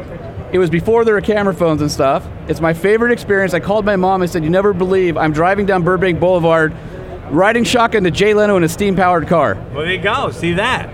So this is Well, awesome. that's good to be about. I, now I need a picture of me standing next to this so Gail can see I was Well, here. so, well, come- Oh, so come on Jay, in. Jay, here's the deal. Gail is unveiling the truck that we built in the Amsoil booth at 2 p.m. oh, oh, oh. So that's where he's going to be, and that's where he had hoped to speak with you. I don't know well, if you I'll can- be if long you can do gone that. by then. But Oh, We okay. get a picture of me Yeah, standing yeah, next we'd Let love to me get a back- picture. It's going to I make want in on this. Gail's going to be so. Yeah. bummed. so Gail keeps threatening to have to bring us by the shop and, and come hang out and Oh, Let's get it. Here we go. Well, that's, I'll do. Get in here, Jay. Yep, coming around. The other Jay. there we go. Here, get a picture of him pointing to the bank sign. Hold on. And that way we can tell Gail. Up, Jay came by. How funny is that? All right, guys. We're out. Appreciate you coming Awesome. by. Thanks, Jay. Give the boss my best. All right, we will. He's gonna be disappointed. He meet, he uh, missed you. All We got a flight. You got it. right, awesome. That was Jay Leno. Wow, the And by the coolest way- stuff happens to you guys. You know that? And by the way, Jay Leno, right? He came by because he and Gail are really good friends, and he he. Well, I think pretty because he knew that it had been organized, we had talked to Yeah. um, his mechanic and said, "Hey, we're, we've got a truck we'd like you to see," and talked to Gail on camera, blah blah blah. And na when you look up on the schedule where it says the booth location, this is it, Right. Right. So he came here and naturally Looking he for the found- truck. because what and Ted, you don't know this. Banks donated the booth space to us. So on the back behind you, it says the Truck Show Podcast powered by Banks. So of course they see this, they roll up, they're like, "Oh, we're here. Where's Gail?" Not realizing he's going to be in the Amsoil booth later today. So anyway, that's the Got it. backstory to Jay Leno just Just mysteriously appearing. Wait, did you see what happened? Jay Leno wanted to get a picture with us. Yeah.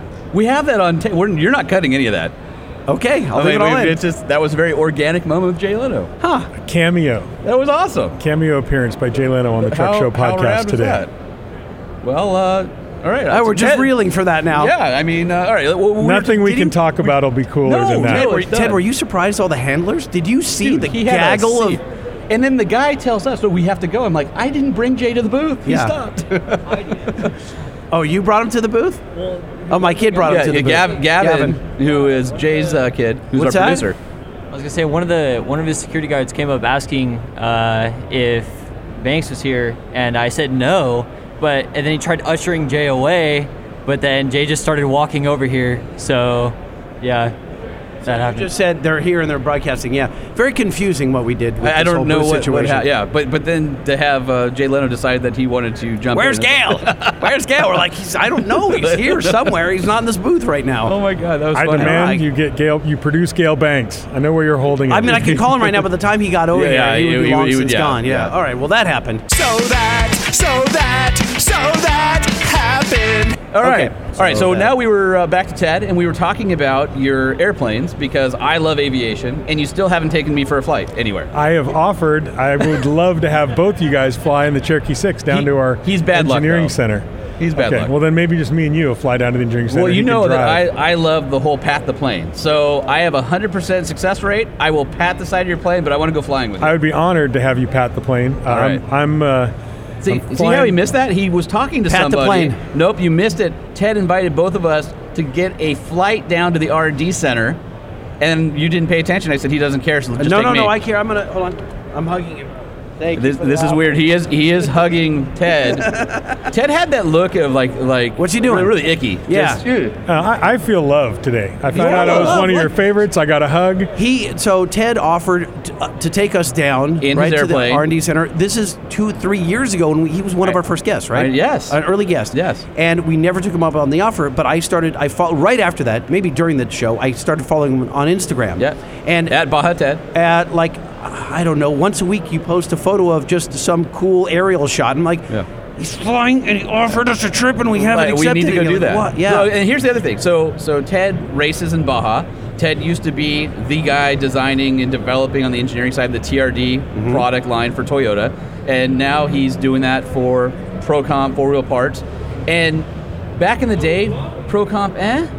But with a guy like Ted there, the, the, the level of quality and products and performance is l- legitimate that you're turning out. Yeah, I So- mean, if you haven't, you should go back to the original Yeah, Ted and listen. Moncure episode Yeah. because you'll you'll get his history and the fact that he's a mechanical engineer and he's. I mean, it's it g- goes we go deep. so here's my question. You've been there how many years now? Four? I've been there six years now.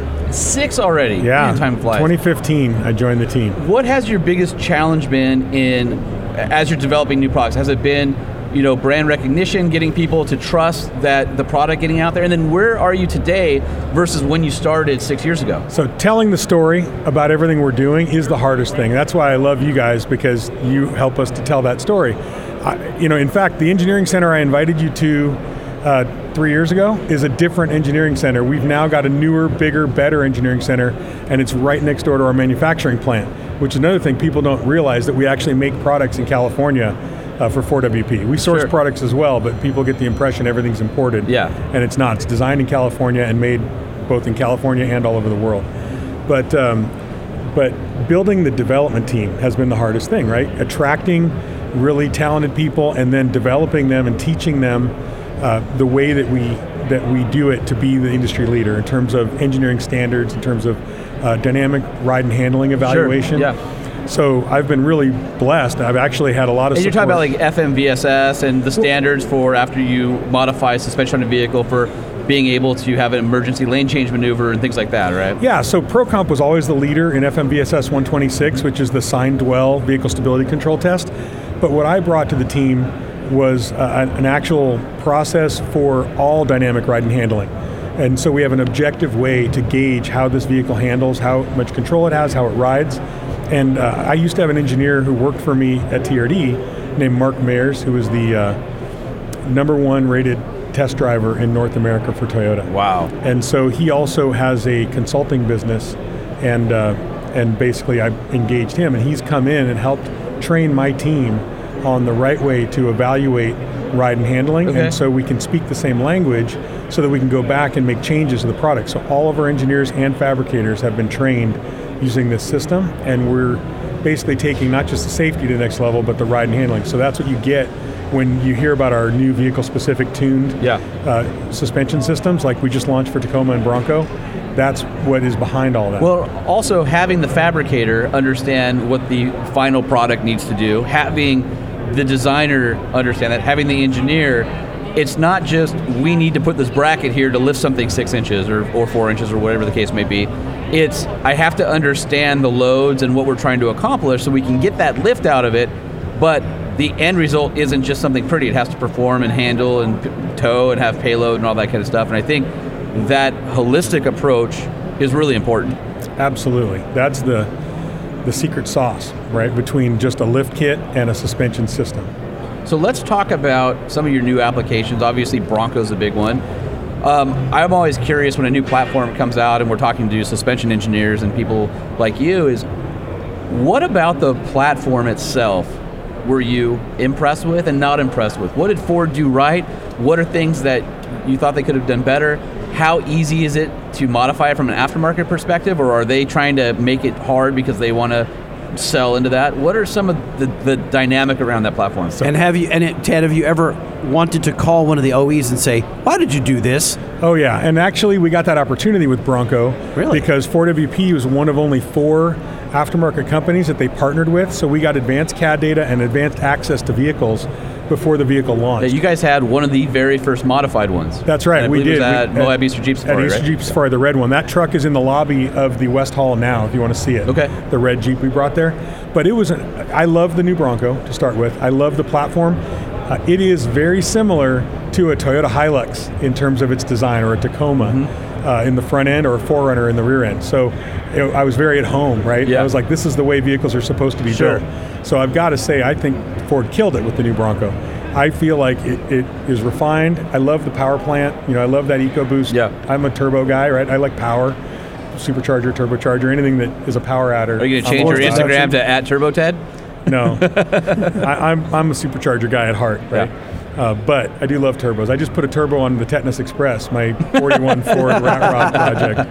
Awesome. Um, But no, the Bronco, um, yeah. So, so we did a complete line of new products for it. We've got bumpers, we've got suspension, uh, our new upper control arm with the high-angle ball joint that was designed by Chris Hernandez, who I stole from Icon, uh, who designed the Delta joint. And so this is the newer, better ball joint. It's, and our- we believe it's the best ball joint available on the market today, um, and it's on sale now. Now, how does that differ the ball joint? Because and and and where does it cross over from ball joint to like a uniball?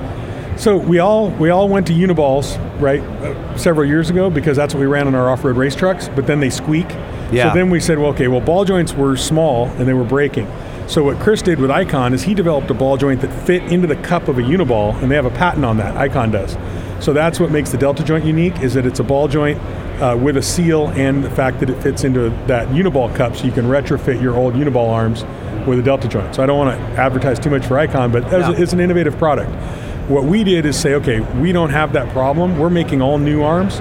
So let's remove that constraint and let's make a ball joint that's the biggest, baddest, strongest ball joint on the market.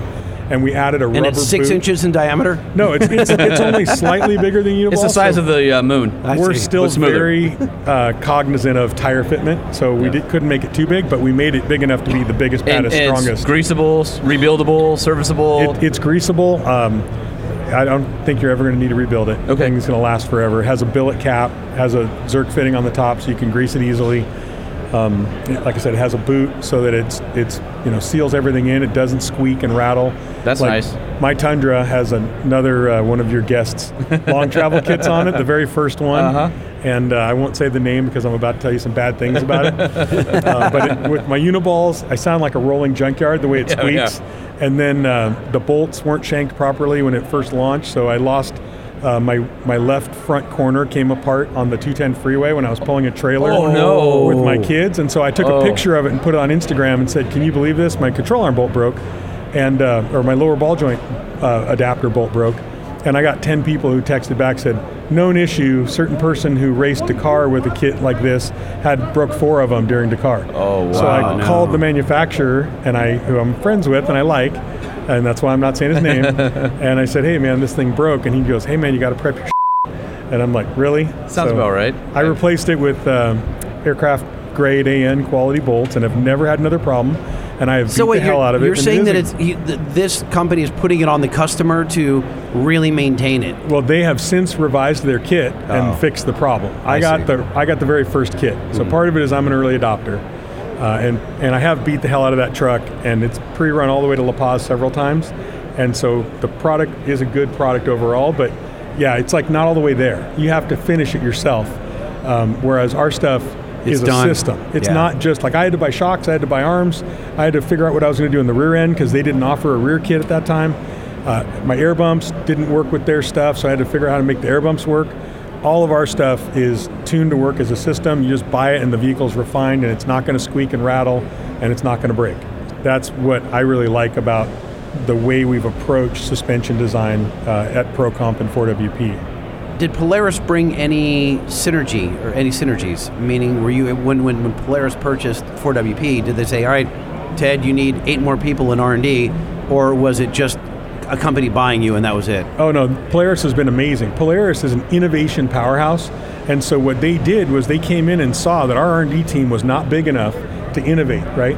We were just barely big enough to get out the products that we had to get out to meet the product plan, and we were inside the manufacturing building. So it was super loud. We had press brakes and lasers and, you know, forklifts running by. So they actually invested in helping us build our old R&D center, which is the one that I invited you guys down to 2 years ago. Which we never went to, missed opportunity. But it's okay because the new one that they also invested in is even bigger and better. Oh no, no, we knew that. We knew we were going to build one. That's why we yeah, were waiting. we've been waiting because we wanted to go to Yeah. the new one. Right. Yeah, Yeah, you guys just, 100%. just cut, the, cut the apex. Yeah, we right- actually right talked about for it, the, Ted. uh, We said, you know, I, I'd love to get a first class ticket on uh, TED Express, but um, yeah, that building's going to be gone in two years, so let's just wait. Well, At the time, I had a Mooney and the back seat was cramped. Yeah. So now you've got a Cherokee Six. You can stretch out a little bit. you can Although bring I your gotta golf tell you, clubs. I if think we you talked about want it the first time. I, uh, there's something about a Mooney that I, I still love. to. I love Mooney. It's got the backwards tail on it. They're just cool. Um, out of all of the you know low wing private you know planes, I just there's something about a Mooney that's just cool. Dude, I wish I would have never sold my Mooney because my Lancer, while I love it and it's super fast, Yeah. and 200 knots, it's a maintenance hog and uh, it's always in the shop. So then I had to buy the Cherokee 6. It needs better ball joints. Which is slower than the Mooney. so most of the time I'm flying around in the slower, Yeah. more expensive airplane. And the Moonies have doubled since I Oh, sold my Mooney yeah. as well. So They're- they're if I would have just- just kept it, I would have been better They're off. just special. I don't know what it is about them, but they look different than everything else. A- And there's only two. There's two schools, right? It's I either love Moonies or I hate them. It's like a flathead Ford. Yeah. It's like you either love them or you complain about that the cooling passages aren't big enough and it overheats, right? There's there's no in between, and you either fall in love with a Mooney, and, and that was one of other than a Cessna 172, which everybody who's ever gone flying probably started in. Uh, but I had a chance to go in a Mooney, and I just was like, ah, this thing's cool. It's a hot, it- it's a it's a sports car. Yeah. Right. A Cessna 172 is a Camry. Yeah. It is a reliable, Reliable, passenger car. easy to fly. Not going to super excite Yeah. you, but it's going to get you there Yeah. reliably. And then a Mooney is a Porsche, so it's like stepping up. One of these days, I, I- and I, I told myself, people often, you know, ask just, what would you do if you got rich, right? And they're like, you, would you buy a new house? I'm like, no, I love my house. What would you? Would you, you know, go buy a bunch of? Pro-? No, no. What would you? If I got independently wealthy tomorrow, you buy a plane. No, I no, I wouldn't even buy a plane. I'd go to flight school. I'd, I'd get my pilot's license. I would love to do that. Like some people, like I wish I learned to s- uh, speak Spanish, which I also do. But I would rather be a pilot more. so one of these days, my lifelong goal, and we there's a, a freelance journalist uh, lady by the name of Sue Mead, and she's an older later, uh, older lady, and she later in life got her pilot's license, and it's honestly been a bit of an inspiration to go like it, maybe it's never you know it's it's it's never too late, and I've got these great friends like uh, you know, Burt Garrison Jr., who flies for Southwest, was the SR-71 pilot. Uh, we've got Ted. I've got a bunch of these really cool pilot friends that I just I, I love. My my friend uh, Dave Maines, who used to fly the California State uh, Patrol air, aircraft, catch speeders on I-15. Um, that would be a cool gig. Yeah, he's got some good stories. Uh, in fact, Ted will like this because they used to be based out of, uh, at least when he was there, maybe they still are, out of the field in Lancaster. And he said the wind was so strong one day he could not land because there's a difference between airspeed and ground speed. So airspeed is how fast wind's going over your wings, and you need airspeed to keep the plane aloft. Ground speed is how much you know you're covering on the ground.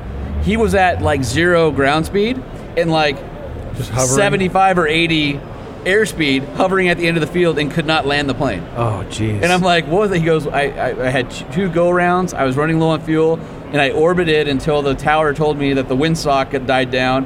and you know got it in right before the gust picked up again. And I'm just like, could you imagine? You're just like, you know, have you? I, I'm, imagine you probably had some hairy moments like that. Uh, yeah, you know, crosswinds are the hard Yeah. thing, right? So I've had some nasty Full crosswind rudder landings right or before- wind yeah. shears. So you're But- just all not not like crab walking down to the uh, down Well, to the you, you, runway. you you point yourself into the wind, and then you come down at the last minute. You kick the rudder over to, to put the plane down. Ah, You, you know the crazy part? If you have you guys seen the ever Airbus flown- A380s doing those? Yes. Oh my god. Like coming in sideways, scrubbing your tires like drift. drift deal. Oh, Drifting in a plane does not that does not sound fun. If you ever fly to Catalina, it's, Yeah. they cut the top of a mountain off Yeah. to make the runway, and so if you've got an onshore breeze, then you get a big giant Right at uh, the end of gust, the runway. Right, you get either an up an updraft or a downdraft, Or down, yeah. depending. So when so a you lot of come pilots in- will come in and they'll.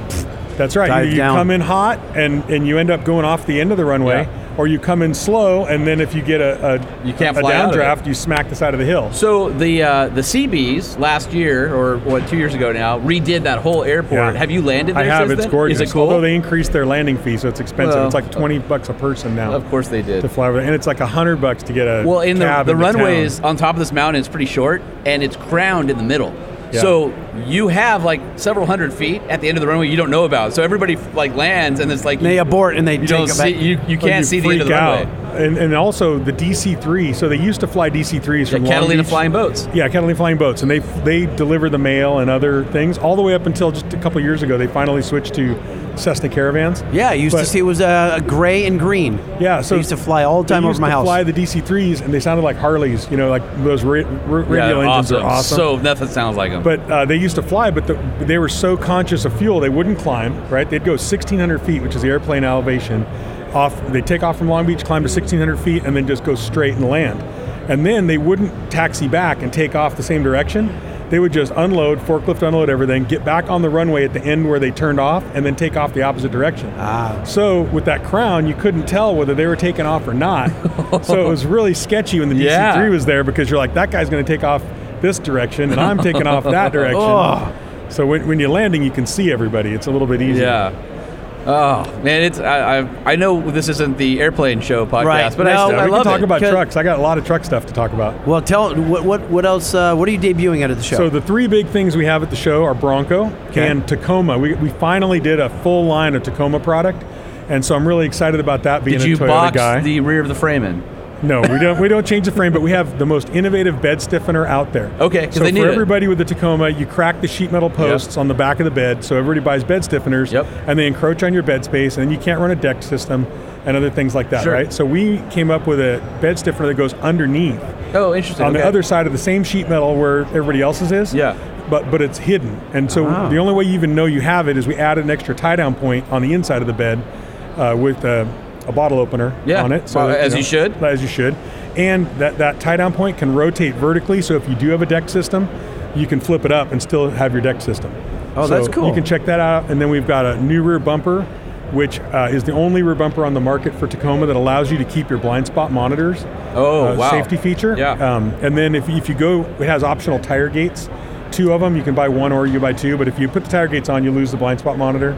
Uh, but if you just run the base bumper, it's also got a really cool little cubby behind the license plate where you can put your phone, wallet, keys.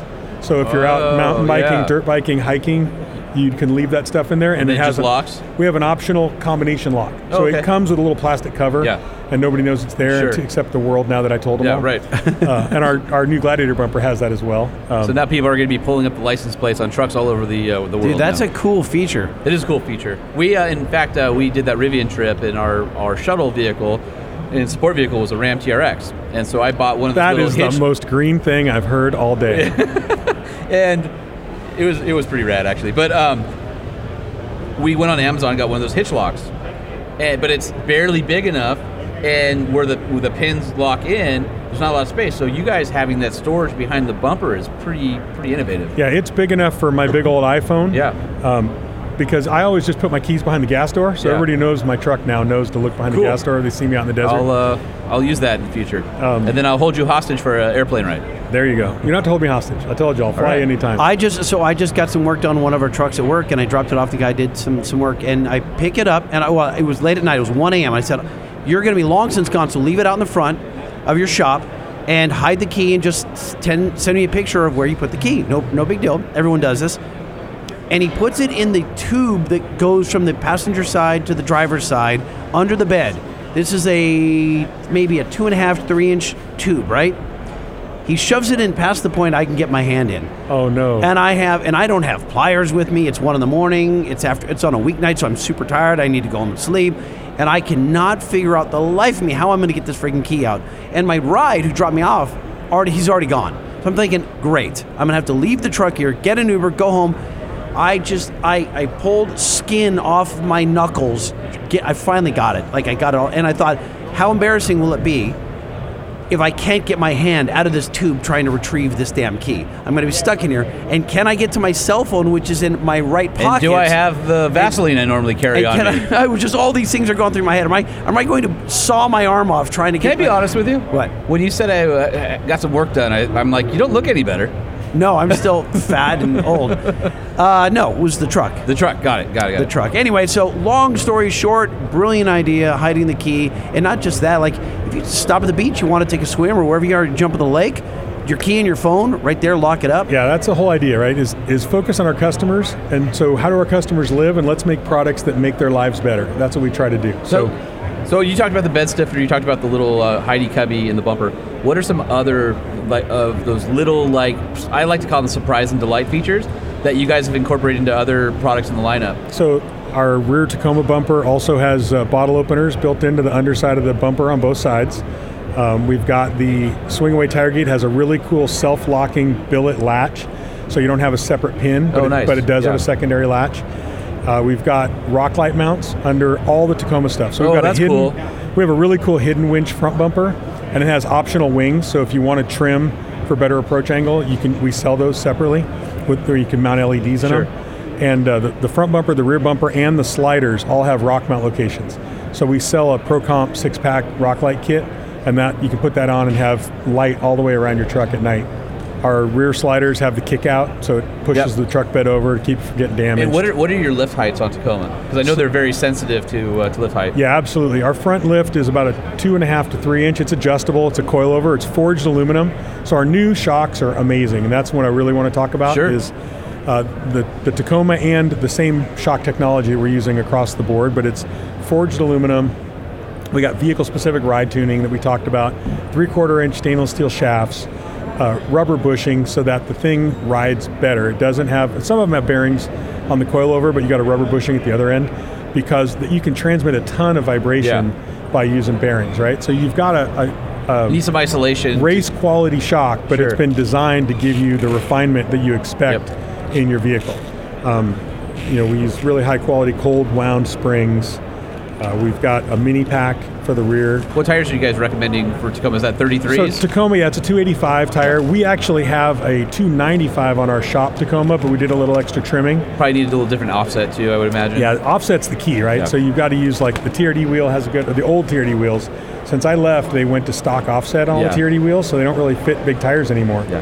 Which just that's And, just and offset, lame. you know, it, it- you got to Sorry. balance it, right? Because there's the point of diminishing returns where you go out too far and you have more wear, but you're also hitting the firewall, and you're, That- you know, absolutely. That's And our people don't whole recognize that. focus Yeah. is to build what we call low center of gravity.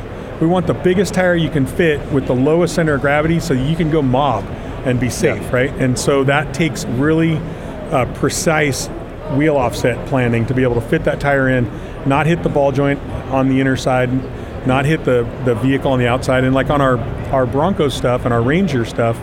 We actually replace the crash bars. So a lot of people just take those and cut them Cut 'em off, off, yeah. and get rid of them. But now they don't have that protection. So, for we people who actually- don't know, there's uh, intrusion crash bar beams that are um, alongside the tire to keep the tire from going into the firewall and into the cab, and so a lot of people do just take them off. That's right. Mo- Most aftermarket lift kits, they just cut them off, and that way you can fit a bigger tire. But we scallop them out so that you can fit up to a 37-inch tire on a Bronco Wow. with our with our full kit. Yeah. it has everything you need, not just a shock and an upper control arm. And like our Tacoma kit has a sway bar relocation bracket, you know. But and- and a 37s spanner and wrench. huck 'em and not have to worry about rubbing and go, you just go have fun. Yeah, um, you have to do a little bit of trimming, like I said, on on the biggest option. But so we've got Tacoma, we've got Bronco, and then we've got all of our new shocks. So not only our high end shock Procomp's probably best known for the old school corn dog, cheapest shock you can buy on the market. yeah. And we've actually revamped that whole lineup this year as well. We've uh, we've gotten rid of the, the larger body corn dog. We've gone to a standard two inch diameter body. We've still got our twin tube lineup, which is our best value. It's black now. Uh, and then our monotube, we've really stepped up by revising the seal package. So we've got a state-of-the-art seal package because we had some issues previously on the monotube, the Pro Runner, um, with with leaking. And so we said, all right, we're going to fix this thing. And we went back, completely redesigned it, made it silver paint instead of zinc, which allowed us to change the, the seal package because the way it was plated before, we couldn't run a wiper seal. I, I sure wish you loved what you did and knew what you were talking about, Ted. W- Wouldn't that be great, Lightning, if, He- if- if he- Ted was in a position to affect change and make better products for enthusiasts? You know what, uh, Holman? He actually is. Oh. Yeah, so he looks at something and says, "This can be improved upon," and based on uh, on on my wisdom of working at top tier companies, I'm going to apply it here at, at 4WP, and does so, and has more resources than ever before, thanks to Polaris and his new team. Yeah, and that's really the people that get the credit, right? I'm the guy who gets to come and tell the story about all the cool stuff they're doing, but the team that we've assembled are the ones that are really innovative, amazing people. Um, you know, some of them here, like Stephanie Ortega, help out with Yeah. SEMA. Uh, like I told you, I told you guys about Chris. A lot of you guys know Ryan Kennelly, who's kind of a legend in the off-road overlanding world. He's our manager of So all you- the you're just accessory hiring products. the who's who of uh, the off-road world. Well, Ryan was there when I got there. So the deal was he was a fabricator. By the way, he has some really cool old trucks. Yes, he does. He's building a, a catalog of them. He has this amazing K5 Blazer we call Colonel Mustard, and then he got Which he a- stole from me, by the way. Did he really? Yeah. Did he? Yeah, because my old uh, It was fif- Colonel Mustard, My old yeah. 51 CJ3A was Colonel Mustard because it was yellow. So yeah, he's got a, a Hilux. The Hilux is awesome. Little Um, blue Hilux Toyota pickup truck. and he bought it sight unseen, flew out to Montana, did a little bit of maintenance work, and then drove the thing off road like and what he's done 2,000 with that miles thing is home. so it's so great. yeah, oh, he- we should with have him on. 31 inch tires. You definitely Yeah. should have Ryan on. He's amazing. He's definitely a truck truck guy's truck guy. He's just an example of a guy who was super talented, but he wasn't super appreciated under the old system. Yeah. And so now he's a manager in our group, and he's got engineers working for him. And with his innovation and capability to give these young, really smart engineers we have direction and help them to learn about how to look at the customer and how to look at when you go off road what you're actually doing. And so now we do trail days too, a couple of those a year. We just did one on Thursday. And it was awesome because we bring our new products, so we get everybody in the cars. We go out, we went out to um, Valley of the Moons, right? Awesome. So Ryan guided us out there. We had a really cool run. We got out, had lunch, looked at some pottery, you know, where the Indian pottery and, and flint and that kind of stuff Yeah. was. And all the, you can see all the engineers' wheels turning. They're going like, we had our new 180 degree awning out there. And they're like, wow, this thing's really cool because we can put the shade down and you can actually, you know, be out of the sun and it's big. But then they're going, hey, what if we had LED lights under here? What if we had like uh, sleeve protectors There's on the nothing like being underside a user of tent the walls?" product. That's right. That's what we're trying to do is get our people out on the trail and get them out there and interacting. And so now we've got we do more testing. Like we do, Chris puts on this Mojave Trail Run every year. Where they do it in one day. It's all industry Yeah. folks in December. Um, and so that's a blast because it's like accelerated durability testing. I go Yeah. out there and mob stuff, you know. Just watch out for the tortoises. yeah, absolutely. That's the biggest deal. Is uh, the hardest uh, thing to overcome at a company when you're developing products is going out and finding the time to actually test what you've built. Because all too often, what you think the customer and uh, how they should use it is different than how they actually are using it. It's, Ab- absolutely. And the other thing is, a lot of engineers hate to break their stuff because then they'd have to go fix it. So I'm trying to, they hate m- letting me drive it because I go out there and I break it and they go, well, you're just hard on things. And it's like, yeah, and you know what? Our customers are harder than I am on things, right? I try to calibrate and be just hard enough to, you know, I'm a desert racer. I got to bring that thing home at the end of the day and get across the finish line. So I don't want to be hard enough to break it, but I, but I absolutely want to go as fast as I can without breaking it. And that's what our customers want to do too.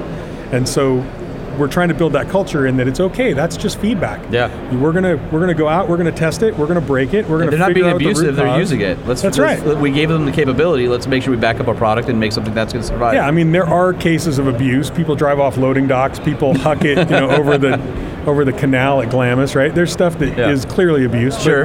But generally speaking, most people just want to go out for the weekend, go camping, drive through the beautiful scenery in the desert or in the mountains or in you know wherever they happen to live, and uh, they want their products to work, and they don't want to have them squeak and rattle the rest of the year when they're just driving to work. Well, you know what I have for you, Ted? A bell? I got the bell. What All does the right. bell signify? Job well done. job well done. Okay. All right. Yeah. Let's clap. Thank you guys. Stop for him. Yeah, I thanks for appreciate uh, that. stopping by. It's been too long since we've seen you, so uh, I know you and I keep up on uh, text and uh, and the, the the gram, as the kids say. Yep, absolutely. So So your booth is over in the new West Hall, correct? It's in the West Hall, so come on by. It's right next to the GM uh, Hummer EV booth. So Okay. if you're heading for the Hummer, it's between Warren and the Hummer EV booth. It's 4WP and all of our house brands. Can't miss the Smithfield, logo. ProComp, Yep. Exactly. Okay, perfect. So come on Well, by, we check will- everything out. we'll come Hopefully, I'll see see ya. you guys, Yeah. and uh, let me know when you want that airplane ride and also really good Mexican food lunch. Oh, wait, there's Mexican food and an airplane ride. Oh. And you can check out all our all our And new truck secret stuff? stuff, that We, you can't we tell said we people were about. in last time, but Yeah. this time No, we're, we're really in. We're really We're in. really in. We're really All in. All right. You're the Sounds best. great. Cool. Thanks, Thank man. you. Appreciate it.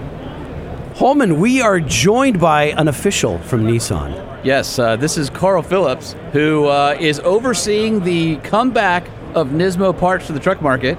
And Yes. all right.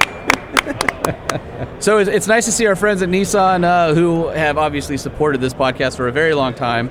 Uh, here at SEMA, you guys have the uh, the new Z Yep, and very the new much. Frontier. Yeah, exciting lineup and a couple other cool things down at our uh, booth. You gotta Oh, stop by. I haven't been there yet, so I need to I need to make the Well, the we're trip. trapped. Can you give us a teaser? yeah, sure. So, Or can you run the podcast while we run to your booth? That'd be better. Uh, All right, see well, you I guys don't know. You later. got to leave it in my hands. Who knows what you're going to end up with? Uh, you know, probably a lot of coverage of Nismo stuff. But uh, no, we've got the Altamaniac, uh, Chris Forsberg's. Uh, Four-seat, 2,000 horsepower drift taxi down there, which is uh, you Nice. got to not only look at that, you got to go for a ride in it. The thing is absolutely mental. Uh, and then we got a very cool vintage 240Z. Oh, nice. uh, that is uh, done by uh, a guy from you know you might have heard of him, Sung Kang from Oh, yeah. uh, Fast and Furious Yeah, franchise. yeah. Absolutely stunning car. And then, Wow. uh, of course, uh, you know, um, we've got uh, three vehicles uh, to support the new Nismo off road lineup. So you guys have started to make that push. I, I know that internally it was trying to figure out is Nismo X or is Nismo Y? Can Nismo be part of trucks? There was the Nismo package that eventually became the Pro 4X package on the last generation Frontier. So there is, uh, you know, there is Nismo connection into the truck world, and you guys have decided to bring Nismo back as your aftermarket um, OE parts accessory arm. And we talked to our good friend uh, Lynn. Who did uh, Rebel Rally? Who, who kind of was on your prototype parts? Had the Bilstein uh, 6112 and 5160s on on the Yep, uh, yep. Frontier. So that was sort of what led into it, and because the platforms are similar, a, a enormous swath of year ranges that it fits.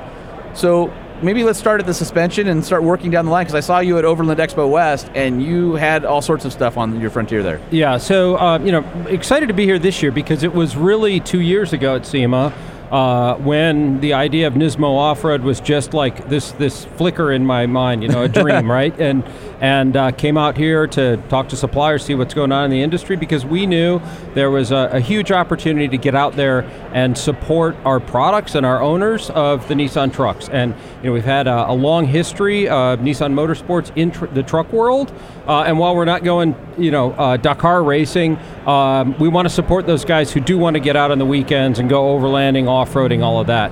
And that's really what Nismo Off-Road is all about in this new venture product. A- a- And, the beauty is that you know there's no you know especially looking at SEMA right th- there's no vehicle here that doesn't have aftermarket support. So the fact that you are working to allow your customers to upgrade their vehicles and take them to the next level from a really good foundational stock platform to whatever their specific need is is going to allow Frontier to you know to flourish um, i- in the industry and, and you guys being first to market on a lot of that stuff uh, and you're, you're doing a full range light mounts and bumpers and lights themselves. You've got suspension, uh, racks. Bed racks, uh, over, uh, you know, rooftop tent. You got to have one of those these days. Carl, Right, where, right. where do you, where do you start? Like literally, you have to have a wish list. It's up on a whiteboard, probably Yep, in your yep. office, right? Is it aesthetics or is it suspension? Is it go fast? And, and along those lines, you came to SEMA. Yep. This was a flicker. Yep. How did you? We're we're two years removed from that, or Yeah, three yeah. years, whatever it is. Two that years, line, two yeah. years removed, and you have product. So Yep. what does that ideation look like? Where do you go to Jay's point? But How did you turn it into this idea walking around the show, and now two years later you have product on trucks here? Yeah, I mean it's it's really been a a crazy, exciting two years. So you know, it started with looking at what customers typically do for their own vehicles. You know, and that's like we do this. You know, the guys uh, on my team, myself, we build out our own vehicles. We go off roading, and you know, usually the first thing is guys start with wheels and tires, Sure. right? So Right. you know, we're not in the tire business, but hey, we're in the wheel business. So that was act- actually the first product that went on sale earlier this year was a wheel that we designed from ground up for our trucks.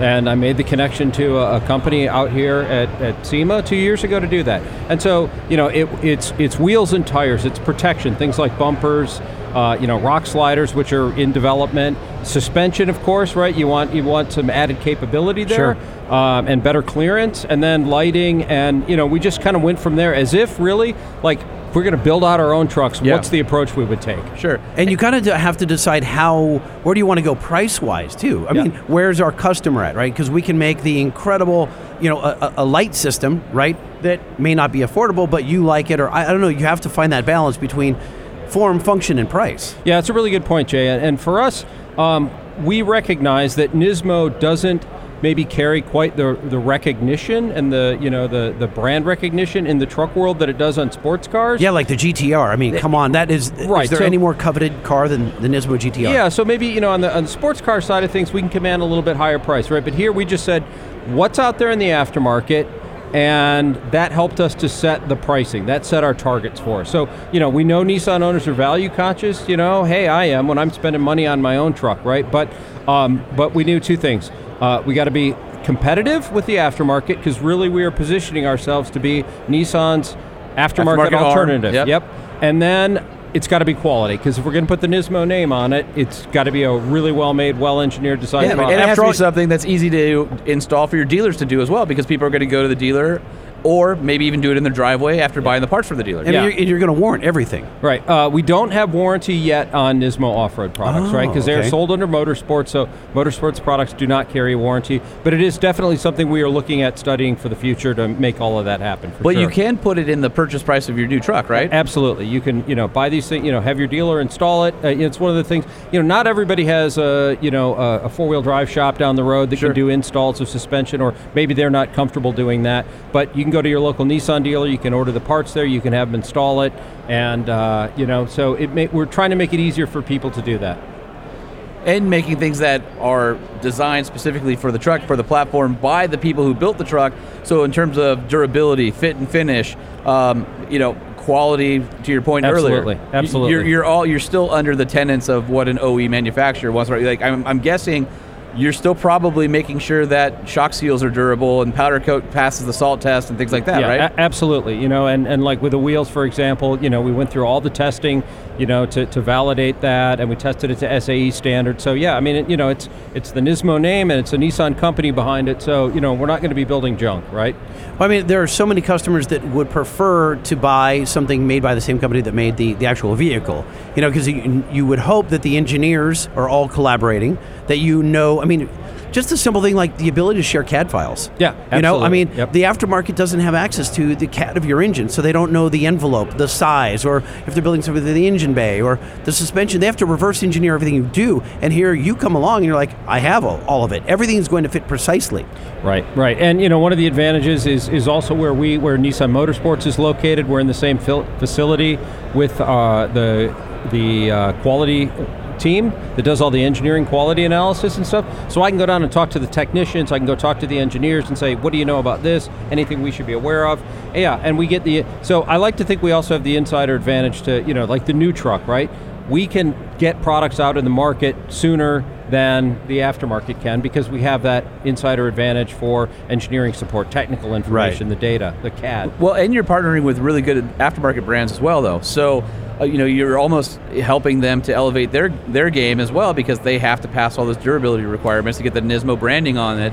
And so those partnerships, I think, go both ways. They're good for you because it brings you street cred from some of these E. great aftermarket brands, but also brings them credibility because they're building for an OE. So I think there's a really good you know relationship there that would make the end user feel very comfortable moving forward with those products. Yeah, thank you, Sean. And that was that was part of it too for us was you know knowing that that Nismo is kind of new to this truck segment. We also wanted our customers to know that we're working with the best in the business, right? So uh, it's Bilstein, you know, working with those guys who are an OE supplier to Nissan, and then working with them to develop and uniquely tune the products uh, for what we want. Or Rigid Industries on lighting, Lighting, yeah. same thing. So you know, again, we Carl, want- we you're want spoiled. top-tier You're s- products. You're out there. spoiled. You know Yeah. that, right? You, you could literally, if I'm an aftermarket company, big or small, and Nissan calls, I'm like, "Mm, yeah, I'll take that No, call. no, no! It's not Nissan calling. It's literally Carl calling. Yes. Oh, yeah, But Carl even has the better. best job at Nissan. Yeah, you say, I- "Hey, I- Carl, here, here's a new truck." Then you get to go to SEMA and shop for it. yeah. That's I pretty will awesome. admit it, it is pretty fun. I mean, now I, I've I've lost uh, what little hair I had left getting ready for this year's show with the builds we were doing. Yeah, no yeah. doubt, felt like the c- SEMA curse was upon us. But uh, you know, we're just really excited to be out here again this year and show off the stuff. And and I'll say, you know, like John, we talked at Overland Expo, and one of the most satisfying things for me has been the reaction to customers. Yeah. Having guys come up to us and say, "Man, it's great to see Nissan getting into this space. We don't see a lot of love out in Yeah. the aftermarket." And then like. Xterra, right? A Yeah. truck we haven't built we in still six love- years. I mean, and oh four yeah, wheelers SUV of the year. I mean, the, the, the Xterra off road package was one of my favorite SUVs in, in maybe the past 15 years, and and it was always sad when it went away because it was so unique. It was so fun to drive. It was so capable. Yeah, to me, absolutely. still one of the most underrated in the secondary market of SUVs. People often ask me, you know, what should I be looking for? And it's like, oh, have you looked at an Xterra? Never even thought about it. yeah. Well, what was fun for me was I got to buy uh, a manual trans Pro 4X Xterra to build and build parts for it, and and now we get to That- drive it and test it. And, that's pretty And I awesome. got to tell you, like the reaction we've had to the, like the new bumpers for that that we've got, people are just they, and they So- love that we're supporting the older trucks. I, I was just going to bring that up. I have not seen them. What do they look like? Well, I mean, look at your phone. Oh. look at, look at Nismo. All right, yeah, so just Google it. I'm gonna be rude and yeah, check yeah, my yeah, phone. do- You do Okay, that over that's there, all right. and then Carl and I will continue this uh, over here. All right. No, uh, one of the things I wanted to talk about is is you guys are supporting previous generations. Yeah, absolutely. You're not just saying we're starting with the new truck going forward. So there's actually going to be some really interesting and a pretty diverse set of options for going back to trucks as old as what 2005. 2005, yeah. So like the you know what we call the 61 platform, Yeah. you know the H61B, previous gen Frontier, the Xterra, and even hey the R51 Pathfinder. Yeah. Uh, for people that have, I personally have one of those with a V8, fast, fantastic truck. But you know we got to go where There's volume. not is, very too. many of those No, left because there's everybody not. gets And doing I'm- V8 Titan swaps with the uh, front end, with the engine, right, and everything, so, right? Yeah, yeah. But uh, you know, we got to go where the volume is too, because we're you know we got to make money. It's a business, as much fun as this is, and there's a lot of those trucks out there. We got three quarters of a million uh, front older Frontiers out there, so we want to support those people, and you know, sharing stuff across the platform helps with the development. It's almost you know second bite at the apple. You sold the truck once, and now hopefully it'll go to a new owner, and you can sell them some parts and get them excited about the brand and get more Nissans out into the world doing aftermarket and off-roading and all those Yeah, types of yeah. things. Well, and you know, a lot of guys, you know, might, you know, a lot of our customers are used vehicle buyers, Yeah. right? And maybe they buy a three, four year old truck or Right. something even older, and they're like, hey, I'm going to take it out off roading, and if I scratch it up and get some Arizona pinstripes or whatever, Yeah. who cares, right? Those are the guys, those are our customers, those are the people that are putting bumpers on and, and wheels and suspension. So it's funny. Uh, I was I, I belong to a, a, a several different Facebook groups, and one of them is uh, Explorers of the San Juans, which is basically Oh, yeah. you know Southwest Colorado and the mountains. And somebody had posted that they had just bought a used Frontier Pro 4X and said, "Hey, I want to do all these trails up in the San Juans. Is it going to be okay?" And I was waiting for the popcorn moment where all the memes came out and everybody jumped all over the, Ni- the, the new Nissan owner saying, "No, it's not enough truck." There were so many people who said that is an amazing truck. That was my first truck. I have fond memories of it. You'll have no put put rock sliders, good tires on it, and go have fun. Okay, so how about this, Sean? Because I, I want to go explore the San Juans. Yes. I have never been up in those Oh, trails. I've been to amazing. the area. Yeah, so how about we get together this year and Sold. I'll bring one of our trucks Sold. out and we go do it. Sold. All right. I, that would be killer. It would be awesome. It is the, the beauty is unmatched. There's some great technical trails. Yeah, um, just a, amazing. And it's got it's got great towing capability, so I'll be in the uh, in, in in the the airstream in the back? Airstream. no, Yeah, yeah. not airstream. Just give me those little tiny crappy pup tents. No, no, no. They have a. No, we've got these our own have a rooftop rooftop tent, so- Yeah. Oh, okay. And- and And, bed bed rack rack for for your your Frontier, frontier. yeah. Yeah. I'm in. So you know, it's I always you know, not because Nissan supports the show, and we thank you for doing that, but I've always been a fan of the frontier. And what people don't realize is there were a lot of firsts that came through Nissan trucks. We've talked about it before: the Yeah. embedded storage on the Titan, the the dual convex and concave mirrors on the Utilitrack towing mirrors, system? Utilitrack Yep. spray and bed liner. Yep, yep. Uh, you know all that kind of stuff. And since 05, the Frontier has had a fully boxed frame. You get Bill Steins, has a rear locker, has Yeah, full yeah. skid plating. The, the the beauty of the Frontier is that because it's got that F alpha architecture, those deep drawn frame rails, there's no transfer case or anything else hanging out below the the uh, the bottom of the frame rail. So you don't have all the stuff hanging down low. Everything's really protected on it, and people just don't they don't even think about how great that truck is. And even today, that whole platform, the last generation, I'm so excited for the new truck because the new truck truly is uh, an amazing job. But it's so awesome when I see people jumping into the old trucks and going, "I had no idea this truck was this good." Yeah, talk to the guys. Four-liter that own 'em. V6. They I mean, love they it. love 'em. right. Yeah, stout, reliable. Four liter V powertrain. six, six speed manual transmission. Yep. You know, 32 inch tires, rear locker, Bill Steins. I mean, you can go do whatever you full skid plating, tow hooks. Yep. My brother just, I think his, what a, what do you say, a 2012? My brother, remember we Yeah, talked yeah. About, about, about it? Yeah. And it's like, oh my God, this is way more truck than I had expected. Yeah. They're, they're just a great, cra- great size. And I, I was excited to see at Overland Expo when you see the new Frontier done up. It just looks right. Like it, it, it's whatever the reason. This, if if it's the styling that lends itself well to the overlanding setup, but with a little bit of suspension, a little beefier tire, the bumpers, the rooftop tent on, it, you go, yeah, okay, I got it. I, I can see it. And you guys didn't grow the, the new truck. The new truck is basically the same size as the old truck. And and I was fortunate to be in a in a previous life at Nissan in product planning. That was one of my programs, so I'd spent a lot of time on that. And I'll tell you, we actually went out to Colorado and talked to mid-sized truck owners, and what and what our Frontier guys said is, don't make it bigger. Yeah, we like it this size. Yeah, it's garageable. It's maneuverable. It's a great size on the trail. All those Yeah, things. Absolutely. Were there forces pushing you to to grow its size? You know, I think if you look at the industry, there's a- and I don't know in America everywhere, right? Yeah. Everything just seems to be bigger is better. I don't know what you're talking about. Yeah. As he rubs his belly full of jelly. but uh, so you know, I'm, I'm glad we resisted that somewhat and kept the size that we have because it, it it just flat out works. So it's got to be pretty exciting for you to be on the product planning side to basically lay the groundwork for the new truck. New truck comes out, and now you're the guy that gets to accessorize that truck and make it even better. Yeah, well, and between you and I, there's some things like we couldn't quite do on the truck program, Yeah, and they- now I'm like, hey, now that I'm here, I get to can do, this. it. stuff. Right. So Nice. yeah, So- absolutely. So what are some of the things that um, we should be looking for that you're excited about? Maybe some things in this the is near where you future. give maybe? away Yeah, so- secrets? so what I will say is, you know, this is we're, we're just at the beginning of this. I mean, this is year one. We're still, you know, we're still building up inventory and we're transforming our operation so that we can actually handle more business uh, because we know this is going to be a big area. But um, as soon as we get all the frontier stuff done and in and going, we're going to start looking at the rest of our lineup. So there's this truck called Titan that uh, Yep. may not get a love a lot of love out there, but the people that own them love them, and, and so we're going to Oh, be looking we- at Titan. We know it. you. You Yeah, talk we to know Titan, well, owners, yeah. and very passionate. They, it's funny how many Titan owners you talk to. You'll talk to the average truck owner, and they're so brand loyal, and it's like, no, I'm only Yep, going to yep. buy this brand, and I'm not going to look at anything else. You talk to a Titan owner who maybe either owned Nissans in the past, or maybe owned import trucks in the past, or maybe made that effort to jump over and try something new, and every one of them is like, best truck I ever had. Yeah, Lo- we love this truck. We have Yeah. listeners that have jumped ship after being lifelong fans of other brands. Yeah, they're like, uh, Hey, I went out and I yeah. bought a bought a Titan. Here you go. Yeah, it's a great over, you know, sadly overlooked truck in a lot of ways. But we're gonna we're gonna put some love out there for our Titan owners. We're gonna, you know, basically, you know, in a lot of ways replicate what we've done on Frontier for Titan. Awesome. that's our next one on the list, and then we're looking at some other things. So uh, the new Pathfinder, for example. Yep. Uh, you know, it's not hardcore off roader, but it's a very capable vehicle. And if you uh, swing by our booth later on and check out our Project Overland Pathfinder, which we did as a concept to see what maybe we could do with that. You know, I think there's some potential there, and then uh, you know we'll probably uh, look at some of the other vehicles, or go back and look at you know Xterra and and, Sure. and say what more can we do. So honestly, super excited because I think sky's the limit. We're just just getting started. I, I know it's just day one here at the uh, SEMA show, uh, and you probably haven't spent a whole lot of time interacting with people yet because it's still early.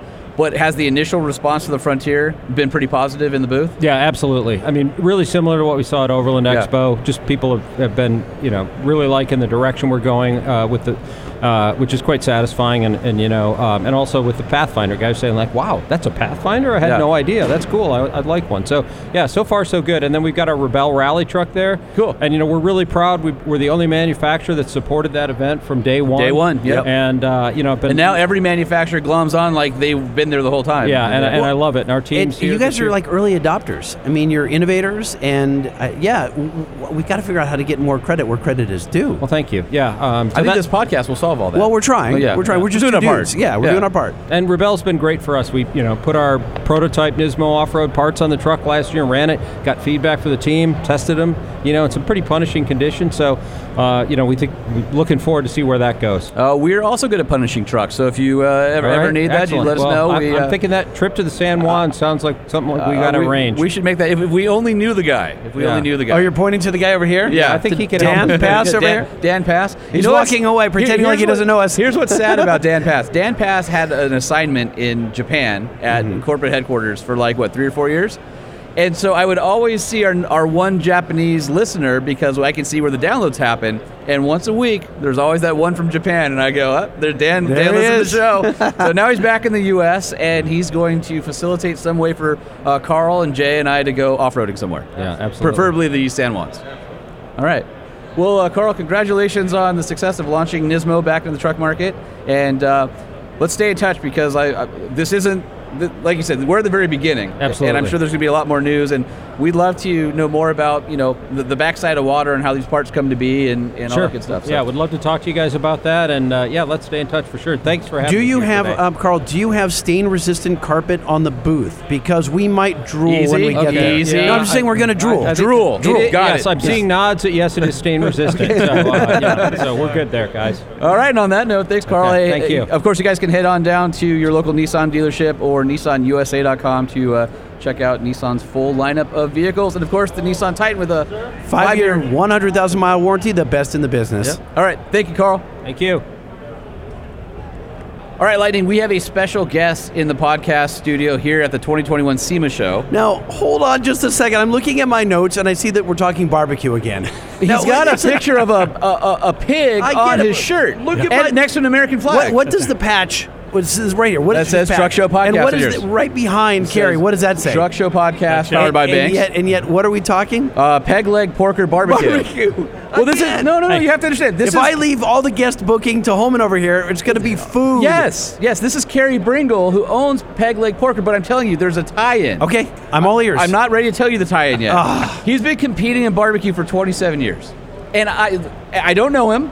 He came through our friend Jared. Who Carrie, said, did "Hey, you bring any? Because we're starving. Yeah, we are starving. I didn't bring any. I can Ah. ship you some next time. Okay, uh, thanks for coming by. We'll Right. see you Thank later. So you know my love of barbecue, right? Yes, right. That yes. is legendary on this show. Yes. I actually have peg leg porker barbecue seasoning that I've used in my pantry, and I've used it for my own pork butt.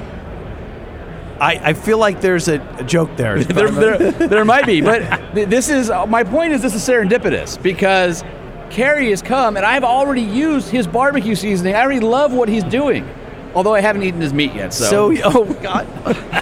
So this is it. We are- is it like an idol? I, like, do you read? Someday I'm going to meet the guy that made yes, this sauce. dude, you you know that I make my own Dr Pepper barbecue. are you having like sauce. an out of body experience right you, now? You know that I make my own brisket. Like that's my deal. Like, Yes. I, am the brisket guy. Right.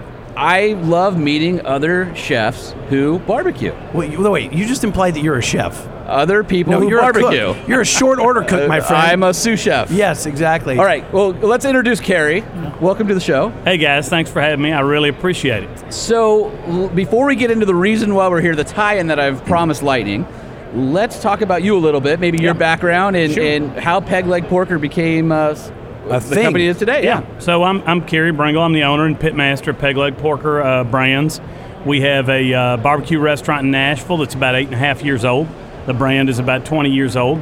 Uh, it's called Peg Leg Porker because I lost my leg uh, when I was 17 to bone cancer, and so uh, I created a brand out of it and made it something positive out of a negative, and uh, and that's where we are. I also own a spirits company. We manufacture smokers. We've got clothing, retail, and Oh gosh. wholesale You're food just products. killing It's a it. it's a true barbecue lifestyle brand, and uh, today we unveiled something that even ties into that brand even more, and uh, is really an exciting announcement with with Nissan today with us here at the uh, 2021 SEMA show. All right. So you went out and bought a 2021 Nissan Titan. Yes. And you said, I need to make this the ultimate smokehouse for cooking Barbecue. Ultimate Pitmaster Edition. Okay. So I've been driving a Titan since 2004. This is my third Titan. I had the XD diesel. And this wasn't a deal where Nissan gave you one, and so you No. were forced into it. You love Titans. love Titans. Got another one and said, "I'm Yep. doing this my way." Yep, I had gone out to the Titan Adventure in uh, 2019 to show the new 2020 trucks.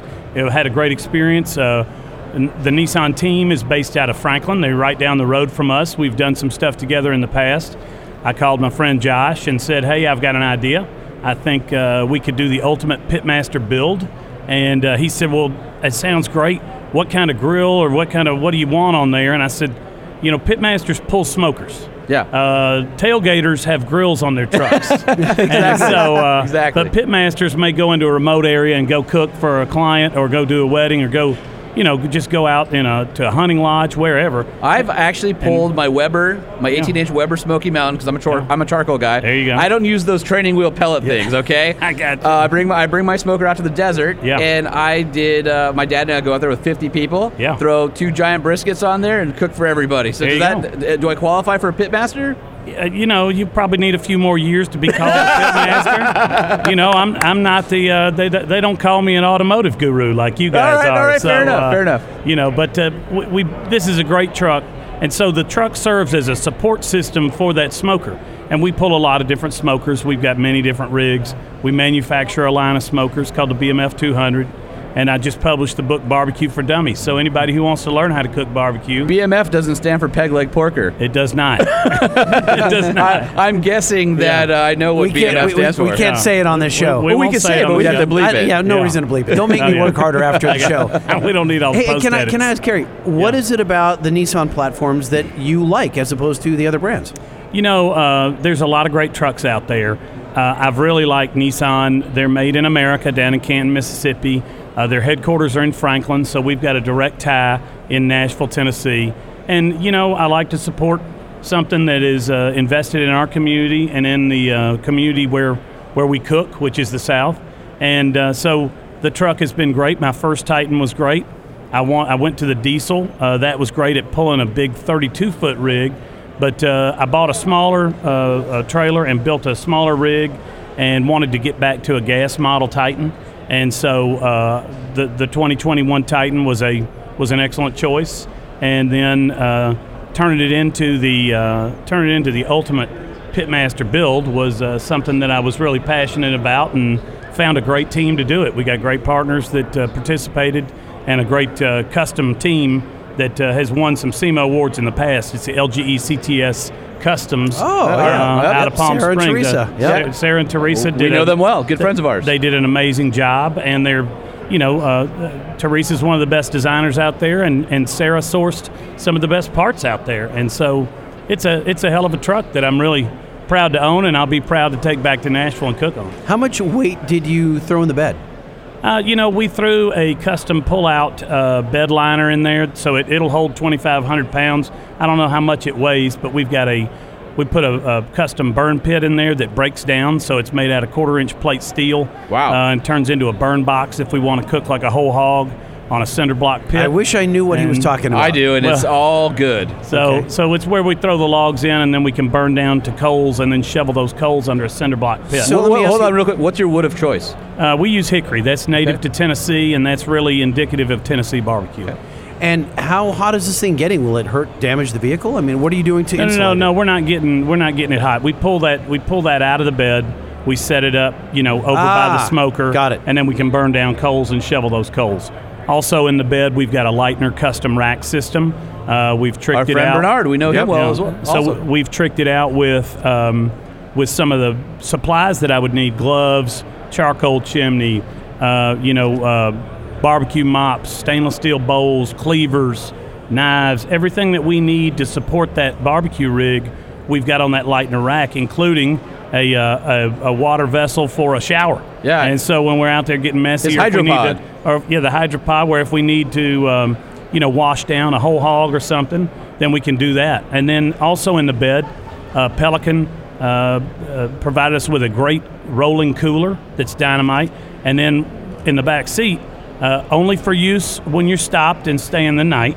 Uh, but we made a custom bar out of a pelican case, and the guys at gunfoam.com did an amazing job of Nice. cutting it out to Awesome. fit all the different expressions of peg leg porker bourbon, and then rocks glasses and a shaker and a uh, and a Yeti peg leg porker tumbler. I, want to know more about his peg leg porker bourbon now. I'm, I, I'm done with barbecue. We've moved on to spirits. This T- is a tell me freaking some more. entrepreneur right here. Yeah. so I own a spirits company. We're a non-distilling producer, but um, we've got a line of award-winning bourbon. We've won gold, double gold, platinum medals at the Wow. SIP and the San Francisco World Spirits Awards.